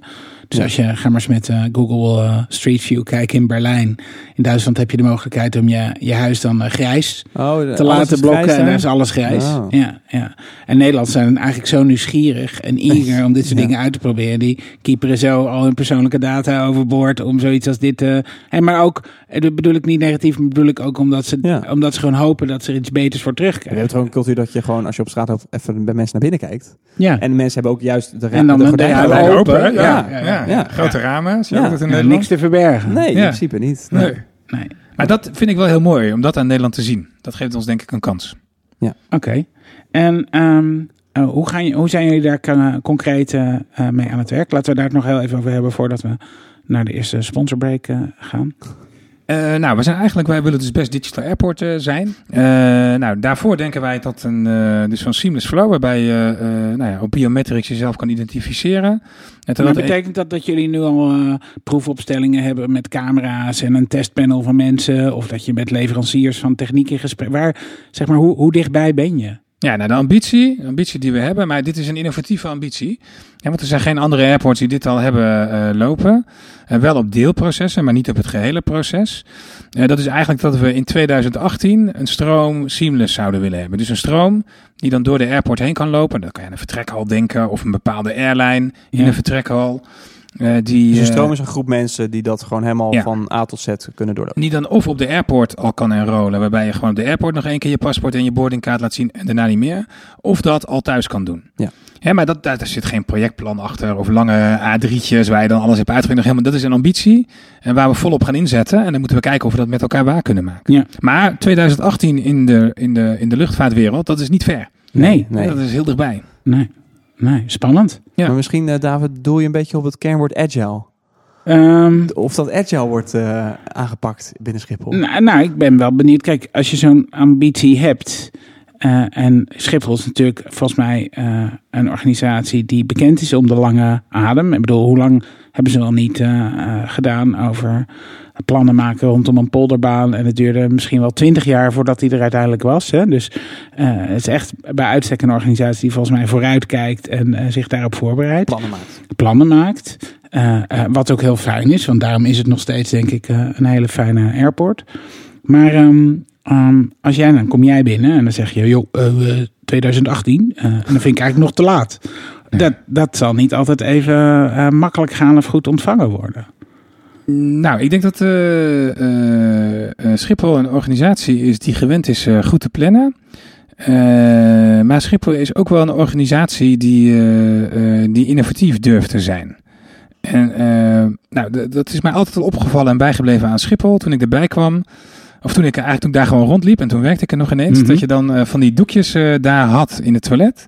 Waar dan gewoon op stond van, eh, om je handen te drogen van gebruik mij maar, want ik word hergebruikt. En, en dat gevoel van wij zijn innovatief en wij kunnen het sneller, dat zit ook wel in Schiphol. En het is niet zo dat men dan meteen zegt als jij zegt van nou ik wil in 2018 eh, eh, digitaal de beste zijn. Dat ben ik zeg van jippie, dat gaan we zo doen. Eh, maar wel dat men altijd een oor naar verbetering heeft. En dat die, die drive om dingen eh, op een beste manier neer te zetten, die is er. En ja, ik geloof zelf dat de manier waarop je dit doet, eh, dat die heel belangrijk is. Ja, Nou, ik denk dat je hier alleen de beste in kunt worden als je inderdaad met kleine dedicated teams heel snel kunt reageren op de klantwens. Zodat men de klantwens ook ziet. En eh, dat de teams daar zelf, zonder dat er allerlei managementlagen eh, tussen zitten, daarop kunnen reageren. Ik denk dat je anders nooit de beste digital airport kan worden. En dat verhaal, dat is wel eh, een verhaal wat men bij Schiphol begrijpt. en hoe, hoe, hoe, hoe doe je dat dan in de praktijk? Ben je gewoon een aantal van die teams gestart of hoe werkt dat? Ja, eigenlijk wel. En dan is, dan eh, is het weer niet zo dat als je zo'n team start, dat men dan meteen begint te juichen van wauw, we hebben zo'n team.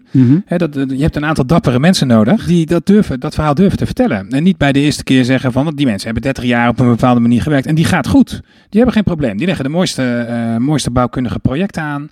Eh, dus die denken niet van, we moeten wat anders gaan doen. Dus ja, het vereist mensen met lef en visie die dan gewoon toch durven te zeggen, ja, maar voor deze ambitie, digitale luchthaven, moet het anders.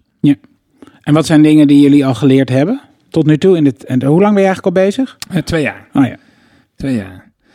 Ja, dan weer een hele lange lijst. Nee, nee, niet. We gaan niet een soort van los. Maar als, wat is nou. Nee, het- wat we geleerd hebben. Ja, wat, als je nou zegt, wat is een soort van overal inzicht wat je in die twee jaar hebt ontwikkeld? Wat, wat heb je geleerd wat je nog niet wist? Of, eh, eh, Nou, wat we, wat we echt wel met elkaar nu, nu geleerd hebben, is dat je, je moet dingen gewoon in de digitale wereld heel klein, heel snel en heel agile eh, houden. Ja. En ehm, durf dat ook, durf die ruimte te geven als management. Dus je hoeft niet overal bovenop te zitten. Het is niet zoals een landingsbaan dat je het voor 30 jaar aanlegt en eigenlijk ja, niet zoveel meer kunt veranderen. je kan hem niet nog twee graden draaien nadat Ja. hij is aangelegd. Nee, dat houdt dan op. Terwijl, terwijl met een app, ja, weet je, maak hem vandaag rood en maak hem morgen geel en kijk wat de passagier ervoor vindt. En ja, dit zijn wel dingen die zijn makkelijker gezegd, makkelijker gezegd dan gedaan. Dat vind ik zelf altijd met culture to veel. Dat is heel Ja. makkelijk gezegd, maar het is helemaal niet makkelijk gedaan. Maar ja, die, die les die zijn we met elkaar aan het leren. En eh, ja, Schiphol wordt daar wel steeds beter in. En Ja, ik vind ook wel, wat ik wel heel belangrijk vind, is dat je als, eh, als IT'er of als dig- digitale professional daar wel eh, het lef hebt en ook in durft te stappen om dat echt te gaan veranderen met die mensen. Want die mensen die zijn niet, die zijn hartstikke slim. Daarom zitten ze daar. Ja. En dat ze nog niet eh, op een bepaalde manier digitaal gewend zijn te werken, ja, dat is logisch. Maar als jij als team dat niet kan overbrengen, ja, dan doe jij het als team eigenlijk fout. Hè, wijs niet te snel weg naar ze hebben het nog niet begrepen. Nee, dan heb je het gewoon niet goed genoeg uitgelegd. Oké. Ehm, eh, tijd om even naar onze sponsor te gaan. Ehm, eh, zijn we zo terug en ehm, gaan we eh, eventjes praten over hoe werkt dat dan in zo'n grote organisatie? Hoe, hoe doe je dat dan concreet, zo'n cultuurverandering? Maar ook wat kunnen we eigenlijk nog verwachten? En ik geloof dat we het ook nog even over open data met je willen hebben. Dus tot zo. Glitch. Deze aflevering van Glitch wordt mede mogelijk gemaakt door Eden Spiekerman. Joost, jij bent eh, eh, creative director bij Eden Spiekerman. Eh, je bent eh, UX-designer. Ehm, wat hebben jullie te bieden aan andere UX-designers? Nou, ik denk, wij zijn een bedrijf waar we proberen vanuit de gebruiker tot het gaatje te gaan in het vinden van nieuwe oplossingen. En dat denken we verder dan alleen een beeldscherm. Dus ik denk dat dat ook wel een bijzonder is. Dus de oplossing is bij ons niet altijd een app of een website of een stukje software, maar dat kan van alles zijn. En ik denk dat wat eh, anders is dan eh, veel van onze concurrenten. Dus ik denk bij ons kan een mooie uitdaging vinden om, dat te, om je, je blikveld te verbreden. Dus wil je verder kijken dan eh, Pixels? eh, kom vooral eens even praten bij Eden Spiekerman. Ja. Oké. En neem je pixels mee. Wil je misschien werken bij Eden Spiekerman? Kijk dan op jobs.edenspiekerman.com. Glitch. Heb je hem al gevangen of nog niet? Zo, nee. Daar zijn we weer. Ja. Hey Renier, Ja. je had nog iets hè? Ja, ik heb een klein, eh, klein tussen, tussendoor dingetje. Eh, even kijken, waar is hij? Ehm, er gaan nu, dat heeft eigenlijk niet zoveel met technologie te maken, maar wel met design, zie ik het wel. Ja. Ehm, we hebben sinds een jaar of honderd hebben we zoiets als een auto in de maatschappij, in de samenleving. Jo. En als, die twee, als twee van die voertuigen tegen elkaar knallen, dan noemen we dat een ongeluk. Maar dat is best wel een niet-neutraal woord eigenlijk. Het is zo alsof, alsof die twee partijen er niks aan konden doen. En nu heb ik op, eh, even kijken, de New York Times stond een heel artikel over dat er nu heel veel geluid opgaan om dat woord te veranderen. Dus, dus het van een niet-neutraal woord naar een meer neutraal woord zoals botsing. Eh, Want in Amerika heb je dat namelijk ook, hè? Dan heet het een accident. Collision. Ja, maar dat is dus een ander woord. Maar er wordt altijd over een ongeluk gesproken, over een accident. Dus een accident has happened. Eh, maar eh, als de bliksem bij je inslaat, ja, dat is een ongeluk. Dan, heb je, dan ben je heel ongelukkig. Dan is het echt, een- heeft het ongeluk je getroffen. Maar bij een, bij een botsing is, wil niet zeggen dat jij als in, van, in een van de de schuldige bent. Maar er is wel vaak een soort schuld aan te wijzen. En het heeft dus niet met een soort van ongeluk van buitenaf te maken. Ehm, eh, dus en dat vond ik wel interessant, want ja, vaak onze cultuur is een, iets, iets wat vaak heel erg samenhangt met taal. En eh, soms sluipen dingen in taal, waardoor de cultuur ook verandert. En dit is nou typisch zo'n ding wat we kunnen veranderen. Dus dat we wat meer beseffen hoeveel eh, ongelukken er gebeuren dus per dag. Wat, eh, waar we meer, ja, net, dat heeft ook te maken met zelfrijdende auto. Ehm, dat die dingen dus voorkomen kunnen worden. Door het ongeluk te noemen, lijkt alsof je het niet helemaal kan voorkomen. Alsof het een soort lot is. Wat Ja, je, precies. Als het een soort lot is. En dat, Ah, en ja. dat hebben ze dus in verschillende staten in Amerika ook al veranderd in gewoon de, de, de wetten die daar zijn. Dat ze het niet meer over een ongeluk praten, maar over een botsing, over een, een, een crash. Hebben we daar een mooi Nederlands woord voor? Behalve botsing. Collision is botsing, maar crash. Ja, ja, ik wist het ook niet. Dus ik zat Nee. het te lezen en van, wat is daar het Nederlandse equivalent voor? Maar goed, zij noemen het dus, ze hebben dus daar in die wetten over crash. En ze hopen ze dus meer besef te creëren dat die dingen voorkomen kunnen worden. Door bijvoorbeeld minder te drinken, beter op te letten, minder te telefoneren in de auto, dat soort dingen. nou ja, En dus, dat, dat gewoon door een woordje te vera- veranderen. maar de taal veranderen is even de moeilijkste Ja. dingen die er is. Ja, maar het begint dus ook in officiële documenten. Dus, dus dat ook eh, in rechtbanken niet meer wordt gesproken over het ongeluk wat is gebeurd, maar over de botsing die heeft plaatsgevonden. Dat zijn wel, ja, daar begin je denk ik wel Ik vind het uh, zelf, kan, in principe mag ik ook niet op reageren. Ik, Ja, natuurlijk. Jij mag overal eh, op reageren. Daarvoor ben je toch hier? Ja. Ik dacht van, eh eh, hey, wat, eh, eh, wat, ja, weet je, een ongeluk, niemand wil het, denk ik, dat Nee. sowieso. Maar toen je laatst zei van, ja, je kan er misschien wel gedrag mee beïnvloeden, Ja. eh, omdat mensen... Ja, eh, meer besef. Ja, ja. weet je, dom rijden misschien dat ze op hun mobiel zitten of gedronken hebben. Of, dat, daar heb je natuurlijk... Ja, want dan is het geen ongeluk meer. Dan is het, heb je je het een Ja, beetje je veroorzaakt. gedaan. Wat ik Ja. wel ook wel, ik weet niet hoe jullie dat, eh, volgens mij wonen jullie in Amsterdam, ik woon in Den Haag. Ik vind mensen altijd wel heel snel veronderstellen dat het een, eh, eh, een ongeluk, dat het, of een botsing, dat het niet van mijn fout is. Weet Ja. je, je hebt ook wel eens, nou, je doet gewoon echt je best. Ik rij gewoon om geen fouten te maken, maar soms sta je net even het fietspad omdat je gewoon niet door kan. En dan wordt iedereen meteen heel boos. Hè? Dan Ja. ze, ja, wat doe je nou? Je denkt, terwijl ik denk van ja, volgens mij de meeste mensen proberen gewoon hun best te doen in Maar het misschien verkeer. ligt dat dus ook wel aan het woord wat het is. Van, nou, ik, ik heb een, als je op, eh, eh, je komt weer op je werk, nadat je in het weekend een botsing hebt gehad en je zegt, ja, ik heb een ongeluk gehad. Dan denken mensen niet meteen van, oh, eh, ben jij dan de schuldige geweest? Nee, ze zeggen, oh, so- Je bent een slachtoffer. Sorry voor je, weet je, jij bent een slachtoffer. Terwijl als je zegt, ik heb een botsing gehad, dan is het niet meer neutraal. En dan wil niet zeggen dat jij dan de schuldige bent, maar dan is er wel meer een besef van, oké, er is iets gebeurd wat niet helemaal klopte. En eh, de, een van de partijen had er misschien wat aan kunnen doen. Dus eh, ja, het is een, een kleine nudge, denk ik. Maar het is wel iets wat misschien wel wat teweeg kan brengen. Ja, dat vond ik, vond ik interessant. Viel me op. Die Tesla, die autopilot, heeft nu dus één slachtoffer opgeleverd. Eén iemand die is daaraan overleden. Maar we hebben het er niet over, over hoeveel eh, hè, ongelukken, dus hoeveel botsingen dit heeft voorkomen, die zelfrijdende auto. Ja, hoeveel... nou, dat ben ik helemaal met je eens. En dat, dat kunnen we ook niet echt goed meten. Dus dat is wel een beetje het nadeel van hè, de, het aantal doden kunnen we echt tot op de, de, de persoon nauwkeurig kunnen we dat die data hebben we. Maar hoeveel eh, eh, eh, mensen het, he- het leven heeft bespaard, ja, dat kunnen we niet meten. Dat is best wel eh, een, een, een gemis in die discussie over eh, of we de zelfrijdende auto moeten toelaten of niet. Want Ja, de consumentenbond in Amerika wil het nu gaan verbieden op de een of andere manier. Ja, ik vind dat in mijn rol als eh, Chief Information Officer een van de grootste barrières waarop je stuit. Misschien wel de allergrootste. Ja, dat heeft allemaal. te maken met ja. soms moet je beslissingen nemen waar je eigenlijk geen harde data Ja. over kan eh, Nee. overleggen. Nee. En dan wordt elke eerste fout, en dat kan veel minder zijn dan de fouten die al in het oude systeem waren, wordt heel hoog uitgemeten. En Ja. Ja, helemaal Weet eens. je wat je net zei over die paspoorten? Je moet eigenlijk opboksen tegen het idee dat het huidige systeem, puur omdat je het kent, Ja. heb je een soort bias van dat is veilig en eh, er kan niks meer missen en dat wordt eigenlijk helemaal niet meer getoetst. Ja. Maar eh, als je iets, met iets nieuws komt, dan word je echt eh, onder elke loep een vergrootglas gelegd om te kijken of er iemand nog een gat in kan schieten. Ja, en dat is volgens mij heel Nederland breed. In welke sector je ook werkt, heb je daarmee te maken. Is dat dan misschien, eh, is die mentaliteit die ons in de weg staat om de, de gewoon wereld te veroveren of om Uber te beginnen? Omdat we veel te bang zijn over wat er Uber. mis kan gaan. Die We schoppen tegen alle regels die er zijn. Dat vind ik 100% waar. Misschien wel iets te ver, vind ik wel. Nou ja, weet je, Uber, eh, ja, in Amsterdam kan je gewoon kiezen van eh doe me maar een taxi zonder licentie of met licentie. Of, eh, en ja, of het goed is of niet, ze doen het wel, weet je. En, en ja, Nederlandse bedrijven worden ver daarvoor al eh, gestopt. Kan helemaal niet. En, eh, en ja, als je de wereld wil veroveren, dan moet je denk ik af en toe wel het risico durven nemen. Ik Ja. denk dat ze niet eens gestopt worden. Ik denk dat, ze, dat, ze, dat Nederlanders er niet eens aan beginnen, inderdaad. Ja, altijd maar die ja-maar vragen. Je komt Ja. meteen aan ja maar. Maar Ja, dat, dat- dat is zelfs op Schiphol een mega dilemma over die Uber. Ja, nee, ik bedoel, eens, jullie eens, eh, hebben natuurlijk jarenlang heel veel inkomsten gehaald uit eh, taxivergunningen die je afgaf. Ja. En de wereld verandert. Ja. En dan, ja, niks blijft zoals het is. Maar Ja. dat doet toch wel pijn in zo'n organisatie. Nou ja, dat is waar. Dat is Ja. waar. Dus je moet ook voortdurend met die partijen in overleg zijn van, eh, ja, hoe gaan wij daar nou goed mee om? Want eh, Ja, dat zie je steeds vaker ook Ja, maar je, in de je- je, kan het Ja. niet meer ontkennen. Dat het, hè, dus er komt een, een, een, een kracht van buitenaf. eh, zoiets als dit ontstaat eh, in de echte wereld. Mensen nemen die Ubers, nemen ze ook naar Schiphol. eh, kennen, hebben die app, eh, komen uit het vliegtuig uit het buitenland. drukken op die knop, hou mij maar op. En er komt ook iemand.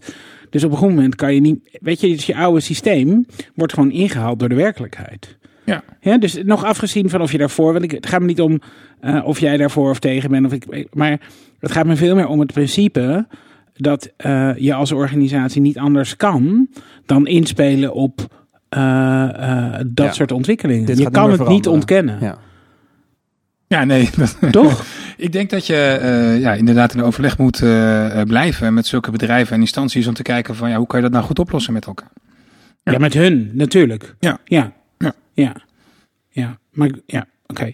En, maar dat is dus, dat, dit is, want we hadden het eh, voor de break heel even over wat moet je dan eh, veranderen in zo'n eh, lang bestaande corporate georganiseerde organisatie. Leren inspelen op dit soort ontwikkelingen. Hè, dus eh, eh, of het nou Uber is of eh, dat mensen opeens eh, met eh, computers in hun zakken rondlopen waar ze de hele dag mee eh, eh, virtuele beesten aan het vangen zijn. Of, het, is maar, het maakt eigenlijk niet zozeer uit wat het is. De wereld gaat zo snel en het tempo van verandering ligt zo hoog. Ja. Ja. Dat is ook de kern, denk ik, waarom je als bedrijf een softwarebedrijf moet zijn. Want anders hou je die verandering niet bij. Dan moet je het altijd maar outsourcen. Dan moet je weer een heel plan maken voor een extern bureau. En, eh, Ja, wat, wat wel wat mij een beetje te binnen schiet, als ik jullie, eh, volgens mij, eh, wat David net aanhaalde, was ook spot on. Eh, uiteindelijk is het denk ik binnen elk groot bedrijf heel moeilijk om echt client-centric, 100% client-centric te werken. Want client-centric betekent dat je de passagier altijd als eerste voorzet. Ja, en gratis allerlei dingen geeft. Nou ja, ja of inderdaad gratis. Maar Ja. ik kan me bijvoorbeeld een goed voorbeeld bij een bank. Is van, wil je nou als iemand jouw producten in een bepaald boxje heeft, een elektronisch boxje. Eh, wil je die dan echt eh, ook vrijgeven voor andere producten? Want bijna geen één Nederlander heeft al zijn verzekeringen bij één bedrijf. Nee. Eh, dus maak je dan een boxje waar andere, waar andere verzekeringsmaatschappijen ook hun versekeringen in kunnen Je zetten. zal wel gek zijn. Nou je ja, toch niet... Dat is dus de vraag. Hè? Ja, ja, ja. Die, ja. die opmerking krijg je dus. Ja. Als, je, als je echt client-centric denkt, in dit geval de bankklant, dan wil hij dat. Dus doe je dat. Ja. Ja. En, die, en, die, en die, die klanten willen ook gewoon producten vergelijken op prijs. Dus doe je dat. Zelfs als jouw product niet de beste is. Maar dan heb je altijd krachten binnen een groot bedrijf die zegt: ja, maar als wij er niet als beste financiële uitkomen, dan doen we dat niet. Hè? Of eh, ja, we gaan toch niet een boxje bouwen voor andere bedrijven om hun verzekeringen te bewaren. En ja, dat, dat is ook een logisch geluid. Aan de andere kant denk ik dat je als bedrijf goed moet realiseren als je dat doet, dat je de klant niet meer echt helpt. Nee. Of dat hij jouw product of jouw app niet meer gaat Je moet vooral kijken naar wat gebeurt er als ik het niet doe. Ja, en, en dat is natuurlijk spot on de discussie die jij ook met Uber, eh, en die speelt ook bij de airport, maar ook bij de banken. Dat, dat is binnen een grote bedrijf gewoon heel moeilijk. Want je hebt aandeelhouders, die belangen vertegenwoordig je ook. Dus je gaat niet zomaar een revenue stream die je hebt, ga je opgeven. Eh, tegelijkertijd wil je er wel zijn voor die passagier of voor die bankklant. Nou Ja, dat, is een, eh, een, een, een, een moeilijk issue waar je als, als bedrijf denk ik wel steeds open voor moet staan. En Is dat dan anders als je de overheid als aandeelhouder hebt? Of dat je private aandeelhouders hebt? Of anonieme aandeelhouders? Ehm, nou, Merk dat- je dat binnen Schiphol? Ja, dat, ik, ik merk dat wel. Ja, ja ik merk bij, eh, eh, bij Schiphol gewoon toch wel een drijf uiteindelijk gewoon om het eh, voor die passagiers zo goed mogelijk te maken. Ja, want uiteindelijk Ja. ben je, ik bedoel, jullie zijn eh, een van de best lopende en eh, eh, meest geld binnenbrengende nutsvoorzieningen van Nederland, zou ik maar zeggen. Het, is, het, is, het, belang van Schiphol voor Nederland is idioot groot. En jullie weten dat met hartstikke goed rendement voor de overheid te exploiteren. Dat is, dat is fantastisch. Maar je zou ook kunnen zeggen, het belang is zo groot. Misschien kan het rendement een tandje naar beneden en dan kan je, kan je de beleving nog beter maken. Ja, ik, ga een beetje op gevoel antwoorden op deze, want het is heel moeilijk denk ik om dat echt helemaal eh, met feiten en wetenschappelijk te doen. Maar mijn gevoel, werkende bij Schiphol, is dat we gewoon met elkaar altijd het belang van de passagier en airline op één zetten. En eh, ja, weet je, natuurlijk zijn er ook wel commerciële eh, belangen. En, en wegen we die ook mee. Maar het passagiersbelang staat eigenlijk altijd op eerste. En als je die ook gewoon brengt, ja, dan heb je binnen de organisatie, ja, heb je, krijg je altijd support daarvoor. Jij bent eigenlijk een ondernemer in zo'n grote organisatie. Je hebt een doel, je wil echt iets voor elkaar krijgen. Toch? Mag ik je zo... eh, Ja. Vind je jezelf ook ondernemer? Voel je jezelf zo? Ik heb zelf ook wel eigen bedrijven gehad. Eh, en ik vind zelf het verschil tussen eh, gewoon een, een grote club in een bedrijf leiden waarbij jij de vrijheid krijgt die je zou moeten hebben. En het zijn van een eigen ondernemer vind ik zelf niet zo groot. Mhm. Weet je, ik bedoel, ja, de, de- ook voor de mensen die bij mij werken, 9 tot 5, eh, je moet gewoon de job gedaan krijgen. En zoveel verschil met een eigen bedrijf eh, voel ik daar niet, eh, voel ik daar niet in. Nee. En dus, ehm, ehm, maar, maar als je eh, ondernemer bent, zelfstandig, dan ben je natuurlijk ook veel vrijer. Je loopt minder gauw tegen kaders of legacy of eh, staand beleid van een organisatie aan. Dus dat intrapreneurship, hè, dus echt ondernemen in een grote organisatie, dat is volgens mij een kunst op zich. Zie je parallellen tussen hoe je dat deed binnen bijvoorbeeld eh ING en, en Schiphol? Is het, is het, hoe doe je dat? Ja, en nee, ik zie heel veel parallellen. Eh, ik denk dat het binnen dat soort organisaties ongeveer hetzelfde werkt. Misschien was ING wat commerciëler en Schiphol toch wat meer gewoon nutsvoorzieningen ook Mhm. voor de passagier. Eh, met kleine bedrijven of je eigen bedrijf is er wel een verschil, maar ik zou zeggen zowel moeilijker als, eh, als makkelijker. Hè, bijvoorbeeld met, eh, ik heb wel eens een eigen bedrijfje gestart om zo'n zo'n verzekeringsboxje te maken waar je Ja. alle verzekeringen in kan bewaren. Ja, dan krijg je heel moeilijk de financiële instellingen mee om daaraan mee te werken. Ja. Eigenlijk niet. Hè, je bent klein, ze hebben er geen belang bij, ze willen hun eigen klanten bedienen. Terwijl juist als een organisatie als Schiphol, waar ja, veel positieve sentiment naar bestaat, eh, bij de Nederlanders en bij de overheid, eh, ja, kan je juist wel meer bereiken eh, om die passagier beter te bedienen. Dus aan de ene kant is een grote organisatie geeft altijd meer belemmeringen, aan de andere kant geeft het ook wel heel veel meer mogelijkheden. En de impact is groter. Ja. Ja. ja. Ja, dus ik voel mij als ondernemer eigenlijk binnen Schiphol redelijk vrij om, nou, om iets moois neer te zetten. Nou ja. En ehm, eh, eh, ik denk dat eh, onder, onder onze luisteraars, die kennen we niet persoonlijk, maar we hebben een beetje een, beetje een idee wie er luistert. Ja, sommigen wel. Ehm, zitten ook best wel veel mensen die in andere grote organisaties eh, eh, proberen dingen voor elkaar te krijgen. Heb je, heb je tips voor hen? Ik bedoel, jij hebt het al een paar keer succesvol gedaan. Wat kun je hen aanraden om te gaan ondernemen binnen je corporate? Nou, ik vind tips wel, eh, weet je, dat is best wel heftig. Want ik heb het al een paar keer gedaan. Ja, maar elke... Het internet staat er vol mee. Vijf tips om met beter haar uit de... Ja, ik kan denk ik niet anders zeggen dan gewoon eh, dingen laten zien. Dus dingen eh, maken, even de tijd nemen om gewoon echt iets te kunnen laten zien. Het zij al in software, het zij in iets wat je Concrete heel- dingen. Ja, weet je, en vertel dat met enthousiasme. Tastbaar bewijs. Ja, en, en, en durf er zelf over te dromen en durf dat neer te zetten.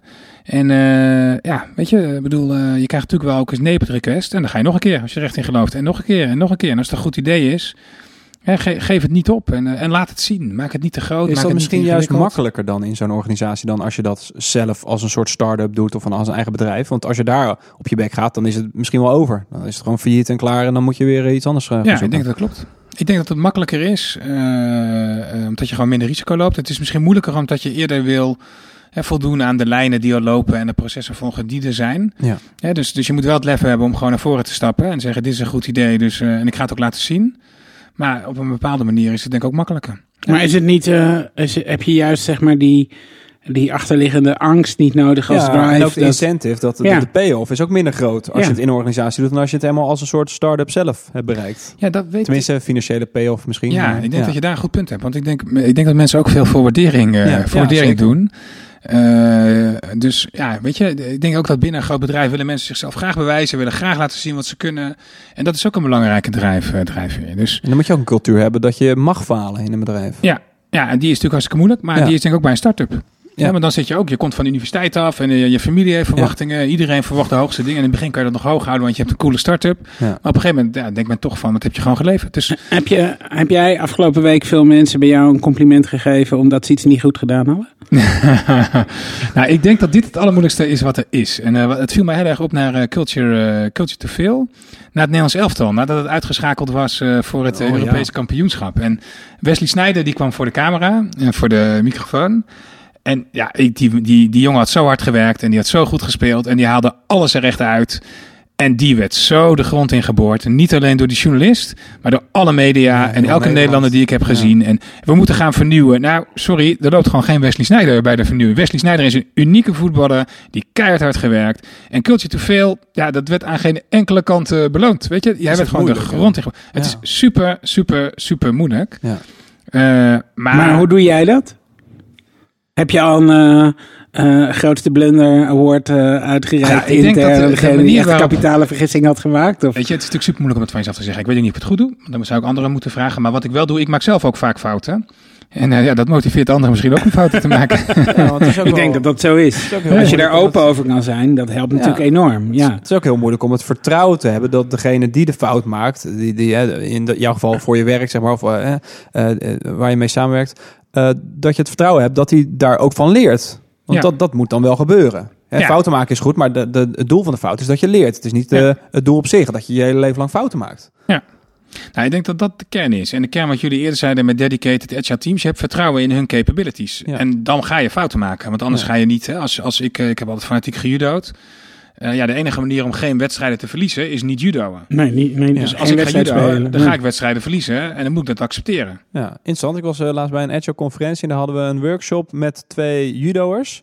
Die gingen uitleggen wat de parallellen waren tussen judo en agile. Dat je bijvoorbeeld eh, eh, een hefboomwerking hebt. Dus als, eh, als je als een kleine start-up een grote start-up tegen je hebt, dat je met een hefboomwerking misschien wel weer die grote start-up omver kan werpen. En dat je, dat je moet gebruik maken van de kracht van de ander en zo. Dat was best wel een leuke, Ja, ja. leuke workshop. Die waren ook echt in pak, judo-pak. en Die gingen allemaal moves doen. Dus dat was, Oh, ja, leuk. dat was leuk. Oh, dat ja. leuk. Dan moet je mijn naam eens van geven. Ja, ik zal eens even opzoeken wat het was ook weer. Leuk om die een keer uit te nodigen. Ja, ja, zeker. Ja. Maar nu, eh, nu dus ehm, fouten maken moet mogen. Dat moet je. eh, eh, Ja. Ja. Maar dat moet je dus heel actief promoten. Ja, dat denk ik, eh, dat denk ik wel. En ja, weet je, de, de, tuurlijk mag je ook wel kritisch zijn als iets fout gaat, denk ik. Maar als er gewoon van geleerd is en of je moet promoten, dat weet ik niet. Maar je moet in ieder geval zorgen dat het een cultuur is waar het mag.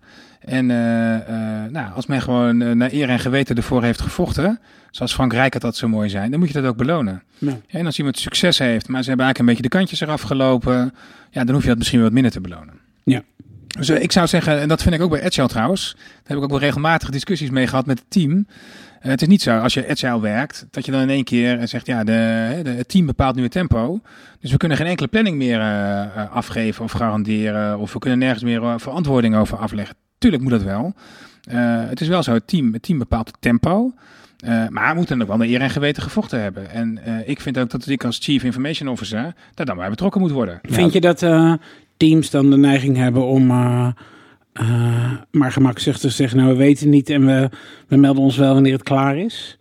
De- dat zit er wel Eh. in, hè? Dat, dat vind ik. Ik bedoel, ik heb een aantal agile projecten gedaan. Ehm, eh, dat, dat is een mogelijk risico van op die manier werken.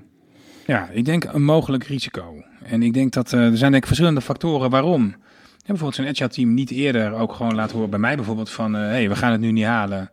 Eh, dat kan ook bijvoorbeeld iets zijn dat je ja, niet zo makkelijk eh, eh, naar mij toestapt, omdat ik te ver weg zit of niet in de buurt ben dan. Of, en dat moet je zo klein mogelijk houden. En maar ik vind wel dat je alle capabilities in de organisatie moet gebruiken om dan je planning waar te maken. En als je dat niet doet, dan heb je gefaald. En als je dat wel doet en je haalt je planning niet, nou, dan heb je met elkaar naar eer en geweten ervoor gevochten en is het niet gelukt. Ja. Ja. ja. Dat is belangrijk ook, hè? In zo'n grote organisatie dat mensen van je op aan kunnen. Ja, Ja. Ja. Je bent niet de enige. Je bent geen start-up nee. waarbij je alleen maar aan de investeerder verantwoording hoeft af te leggen. Nee. Nee. nee. Dus dat heeft eigenlijk iets moois, als je dat met elkaar zo kan doen. Hey, en ehm, kijk je eh, zelf voor je inspiratie ook naar anderen? Dus je noemde al even, ik vind Uber goed vanwege hun eh, razendscherpe eh, B2C-focus en eh, de manier waarop ze zo'n hele industrie op hun kop zetten. Maar zijn er andere bedrijven waarvan je denkt, wow, ja, eh, daar, kijk ik echt wel naar? Nou ja, voortdurend. Ik, denk dat je voortdurend ik vind het voor mij zo'n beetje hetzelfde als trainen. In de, ik train nu regelmatig in de sportschool. En door gewoon naar die persoonlijke trainers te kijken, leer je gewoon echt voortdurend. Dat vind ik ook met bedrijven. Ik vind wel altijd, je hebt natuurlijk Amazon, je hebt, U- ik noemde zelf Uber, je hebt Google. Ja, weet je, dat zijn aan zich eh, natuurlijk ook gewoon weer bedrijven, grote bedrijven, waar ook veel fout gaat. En eh, Ja. ja, voor als je Google, ehm, eh, Google gebruikt en bijvoorbeeld Google Maps. En vind ik altijd wel leuk om te zien, want er is ook bij de, in de airportwereld heel veel angst, ook wel voor Google. Ja, dat ze, ja, hebben zij dan de app van de toekomst, waardoor er geen enkele airport of KLM-app meer, nodig, meer nodig zou zijn? Weet je, dat soort verhalen hoor je. En nou, dat is überhaupt de vraag natuurlijk of dat erg is of niet. Ja. Eh, maar als je gewoon eh, Google eh, Maps gebruikt en je typt in New York, als je nu thuis en je luistert dit en je doet dat, eh, dan kan krijg je. Dan kan je met United Airlines er voor eh, 543 dollar naartoe vliegen, krijg je meteen te horen. Nou, het grappige is als je Google Maps eh, in ieder geval hier gebruikt, op Ja. mijn eh, ding, en ik typ Barcelona in, Ja. kan ook, doen even een andere. En dan krijg je vier opties. En dan krijg je de optie om eh, te gaan met de auto. Nou, fair enough. Ja. En Ik, kan me dat, ik zit hier in Amsterdam, dus dan naar Barcelona, dat is nog doen. Ja. De andere optie die je krijgt is per trein. Nou, die geeft hij niet, want dat is blijkbaar te complex. Dan heb je de optie om met fiets te gaan en te voet. Dus dan weet je precies hoe lang je moet lopen naar Barcelona. Maar die kans dat mensen op dat moment zoeken naar een reis te voet, die is natuurlijk bijna nul. Ja. Misschien een aantal pelgrims die dat mooi vinden, lijkt me ook mooi. Maar die kans is niet zo groot. En dan denk ik ook weer, ja, weet je, Google is ook bezig met Google Flights aan de andere Ja. kant. En eh, Google Airport van the Future. Maar er is dus niemand in dat grote bedrijf die met heel veel mooie dingen komt, die dat nu al aan elkaar linkt.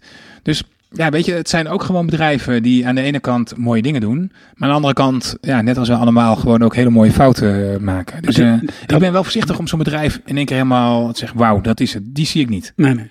Dus trouwens, ehm, eh, eh, wat jij zegt, dat is heel erg afhankelijk met of je met een Nederlands Google ID inlogt of met een Amerikaanse. Hebben ze het daar al uitgerold dan voor Amerikaanse? Oké. Want als je in Amerika inlogt en eh, eh, eh, je zoekt van eh, bij New York naar eh, San Francisco, dan komt hij gewoon met vluchtopties. Nou, gelukkig. Hè, Dus dat is daar die al- je mensen echt kan helpen. Maar waarschijnlijk is dat gewoon een goede gecontroleerde thuismarkt waar ze dit Ja. makkelijk als eerste kunnen Dat uitrollen. zijn allemaal Ja. binnenlandse vluchten. Ja, Oh. precies. Ja. Ja. Ja. Dus dat komt wel. Ja, nou gelukkig. Ja. Maar het feit dat het natuurlijk al Nee, maar jaar zo het. loopt, Ja, dat dus- is heel dus- grappig. Maar de bottom line is natuurlijk eigenlijk dat de, zelfs de, de bedrijven die eh, mensen altijd als voorbeeld nemen, zijn ook niet perfect. En, eh, Nee, Nee. ze zijn niet zo ver weg als je denkt. Weet je, denk, dat, denk, dat zijn gewoon ook bedrijven die goede dingen en fouten doen. En Google vind ik altijd heel mooi dat ze ook gewoon heel veel investeren in dingen die ja, niet in één of twee jaar eh, payback time hebben. Ja, ze investeren zelfs in dingen waarvan ze willen dat het mislukt. Dat is het eh, Google X eh, afdeling, waar ze die... eh, de moonshots. De moonshots inderdaad. Ze hebben een hele afdeling waar gewoon ideeën worden, eh, concreet worden gemaakt. In, en het doel is om het te laten falen, om daar weer van te leren. Het gaat best wel ver natuurlijk, om als doel te hebben dat je dingen laat falen. Maar als het goed gaat, een tijd, een paar weken, dan gaan ze zich wel afvragen van, zit het wel goed met dit project? Het gaat allemaal zo goed. Dat, dan is wordt er niet te ver doorgeduwd in die moonshot projecten inderdaad bij Google. Ja. En in hoeverre doen jullie dat? In hoeverre host je zelf een aantal initiatieven om eh, ontwikkelingen aan te zwengelen die niet heel dichtbij zijn? Dus heb je een soort van aantal interne start-ups of een interne proof of concept dingen? Of, of werk je juist samen met eh, partijen die al bestaan? Hoe doe je dat? We hebben een, een, een fonds vanuit Schiphol. Mhm. Eh, en eh, daarmee eh, maken we ook financiering mogelijk voor start-ups in de luchtvaart. Ja, dus dan participeer je via dat fonds in mogelijke start-ups. ja, ja. En, En, daarmee ook doen jullie nu al, of niet? Ja. En zijn dat Nederlandse start-ups of internationaal? Ja, dat zijn vaak Nederlandse start-ups, maar kan ook internationaal zijn. En we zijn ook aan het kijken of we dat nog iets meer kunnen richten op onze digitale ambitie van de Seamless Passenger Journey Mhm. en Smart, smart Airports. Eh, of we gewoon echt op die twee thema's ja, bedrijven kunnen, k- kunnen vinden die met nieuwe technologie komen. En eh, dat vinden we nu soms wel. Undergrid is een goed voorbeeld. Wat doen die? eh, tracken van assets. Ja. Op een hele slimme manier. Dus eh, daar werken we ook mee samen. En, eh, Maar nou, is dat eh, dat jullie straks nog beter mijn koffer kunnen trekken als hij door de bagage heen gaat? Of waar, gaan jullie, waar hopen jullie die technologie voor in te kunnen zetten? Nou, voor alle op, op assets als bagage, karren en trolleys en dat soort, dat soort dingen. Maar ja, koffers en dat soort dingen zijn natuurlijk ook hot topics. Maar dat zijn, ja, die zijn natuurlijk niet onder onze controle. Het is vaak je eigen koffer en die wil je ook track and tracen nadat hij de bagageband op en af, af is. ja, ja, dus het is vooral Maar, voor de karretjes en dat Ja. jullie dat beter kunnen. Ja. Maar daar valt natuurlijk de komende tijd, als je echt een beetje verder vooruit gaat kijken, gaan daar natuurlijk wel hele mooie dingen ge- gebeuren. Ja, die internetprotocollen voor Internet of Things, waarbij eh, de dingen gewoon echt een voice krijgen en, en zelf kunnen gaan bepalen van eh, Ja.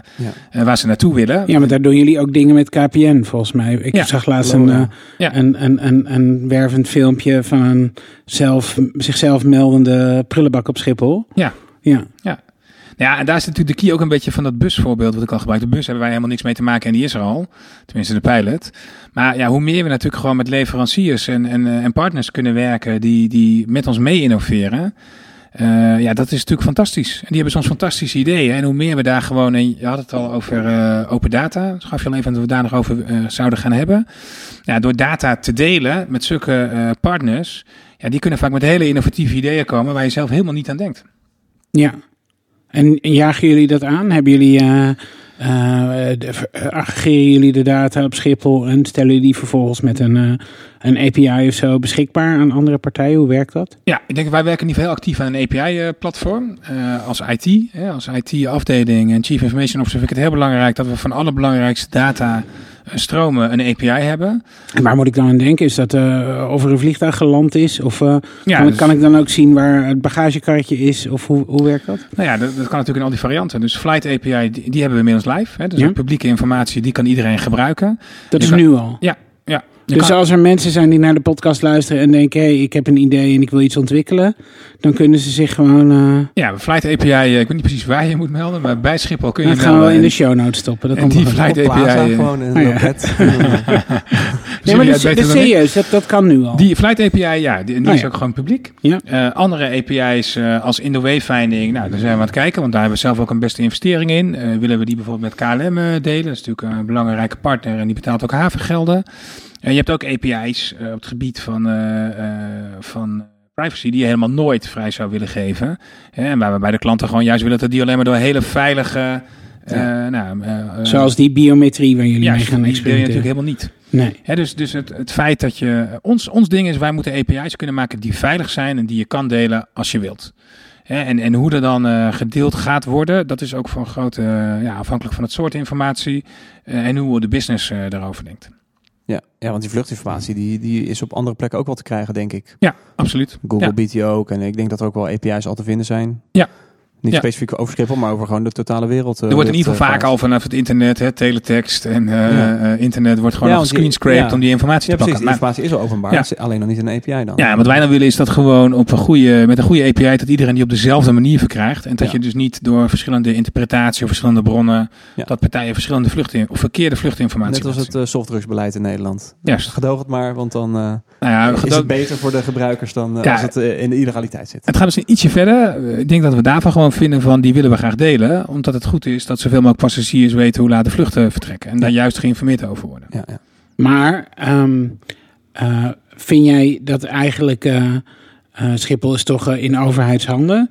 Eh, zou je zoveel mogelijk informatie als mogelijk eh, eigenlijk willen delen? Als het niet privacygevoelig is, eh, eh, zou je dan de Nederlandse start-up markt willen aanwakkeren door te zeggen: jongens, hier is die API. Eh, jullie eh, zijn scherper, slimmer, verder dan wij misschien. Of eh, wij hebben andere focussen. en, en, en er zijn heel veel dingen die jullie wel kunnen bedenken en wij niet. Ga ermee aan de slag. Nou, ik denk dat je absoluut API's hebt waar je die keuze gaat maken. Maar je zal ook API's hebben waar je die niet, niet zal maken. En ja, wij maken als bedrijf ook investeringen in bepaalde dingen. En dat doen we ook met overheidsgeld.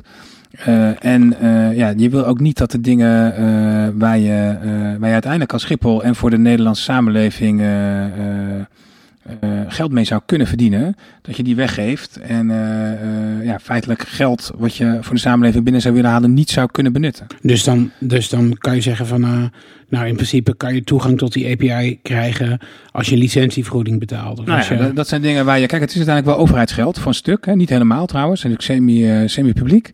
En daar moet je heel goed over nadenken. Want dat is wel geld. En dat is wel belangrijk. Dus nou, op die manier kijken we er altijd naar. Eh, dus we delen graag, zeker om innovatie eh, te motiveren. Maar we zijn er uiteindelijk ook voor de Nederlandse samenleving. En we geven het geld wat we investeren. Ja, willen we ook rendement op hebben. En maken jullie ook veel gebruik van eh, open databronnen? Ik bedoel, de, de gemeente Amsterdam is een enorme inhaalslag gestart. Hè. Gerberon is daar een enorme voorstander van dat zoveel mogelijk data van de gemeente openbaar wordt. Maar dat is dan vaak bestuurlijke data. Of, hè, dus, Ja. ehm, eh, eh, zijn jullie actief met hen aan het praten over hoe je daar samen in kan optrekken? Ja. En maken jullie ook al echt actief gebruik van elkaars databronnen bijvoorbeeld? Of niet? Ja, er zijn ook al gesprekken geweest tussen ons datalab en eh datalab van gemeente Amsterdam. Oh ja. Eh, nou, we spreken denk ik één keer per kwartaal met, eh, met Ger. En we zijn aan het kijken van, nou, wij hebben een beacon-netwerk, zij hebben een beacon-netwerk. Hoe kunnen we dat nou zo goed mogelijk eh, eh, gebruiken om toch veel van onze passagiers die naar Amsterdam gaan een zo goed mogelijke reis eh, te geven. Ja. Ja, dat loopt absoluut en dat is hartstikke leuk. Ja, je, je noemde net even indoor wayfinding. Ja. Eh, Schiphol is eh, volgens mij die gele borden ontworpen door Mijksenaar. Eh, dat, dat is eh, een wereldbefaamd systeem. De, de, de wayfinding kan eigenlijk niet beter op Schiphol, toch? Nou, ik denk dat je hebt wayfinding eh, naar de gate. En ik denk dat de meeste mensen redelijk eh, binnen Schiphol hun weg naar de gate eh, kunnen vinden. Eh, dan heb ik het eh, wel, eh, misschien een topic wat we later nog heel even bij komen, over de Nederlandse of Europese of mensen die in ieder geval hè, dezelfde alfabet gebruiken Ja. als, wij, als Ja. wij dat doen. Ja. Ik denk dat voor Chinese passagiers wat alweer heel anders, anders is. En dus dan ga je veel eerder naar een API, wat jij al noemde. waarbij een Chinese airline dan zelf gewoon een, een goede, hè, in hun eigen app, een goede, ja, goede, goede routes kan maken. Ehm, ik denk ook dat voor het zoeken van dingen, dat je dan weer over een heel andere eh, problematiek praat. Dus de gate vinden, dat lukt wel. Eh, maar kun je ook het product vinden wat je nodig hebt. Dan kun je een, een ook broodje wat je nog wil eten. ja, een broodje wat je nog wil Een eten. Rolex die je nog wil kopen. Of een eh, museum wat je wil bezoeken. Nee. Of je kinderen die willen ergens spelen. We hebben veel, veel dingen voor kinderen in Schiphol. Nou, die wil je ook kunnen vinden. En ja, die zijn niet zo makkelijk te vinden. Dus als je daar met InnoWayfinding een makkelijk producten of, of point of interest kan vinden, dan denk ik dat je het leven voor de passagier wat makkelijker maakt. En dat is dan typisch zo'n domein waarin je gaat partneren met andere airlines. eh, zodat je zegt eh, tegen hun, maak alsjeblieft gebruik. Want dat maakt Schiphol aantrekkelijk voor hun klanten. Ja. Nou ja, die InnoWayfinding delen met KLM, dat, dat komt daar vandaan. Hè. Dat is een pijler die we aan het lopen zijn. En dan, eh, ja, dan kun je ook de mensen die met KLM reizen, en dat kan dus ook een Chinees zijn die Ja. uit China komt, Kun je gewoon beter helpen. die kan je op die manier beter helpen. Ja, want je zei aan het begin, zei je van die flow, die passagiersflow verbeteren. Eh, dat begint niet op Schiphol en het eindigt niet op Schiphol. Hè? Eh, eh, je, je noemde het voorbeeld van je gaat naar Engeland en ja, je identiteit wordt ook nog eens in je, in je, in je hotel gecontroleerd. Kun je niet een soort van universele. Dus dat betekent dat jullie onderdeel zijn van een veel groter Ja. systeem. Ja. Kun je dat met, dat noem je dan ketenpartners, geloof ik, hè, van de andere radertjes in, in datzelfde systeem.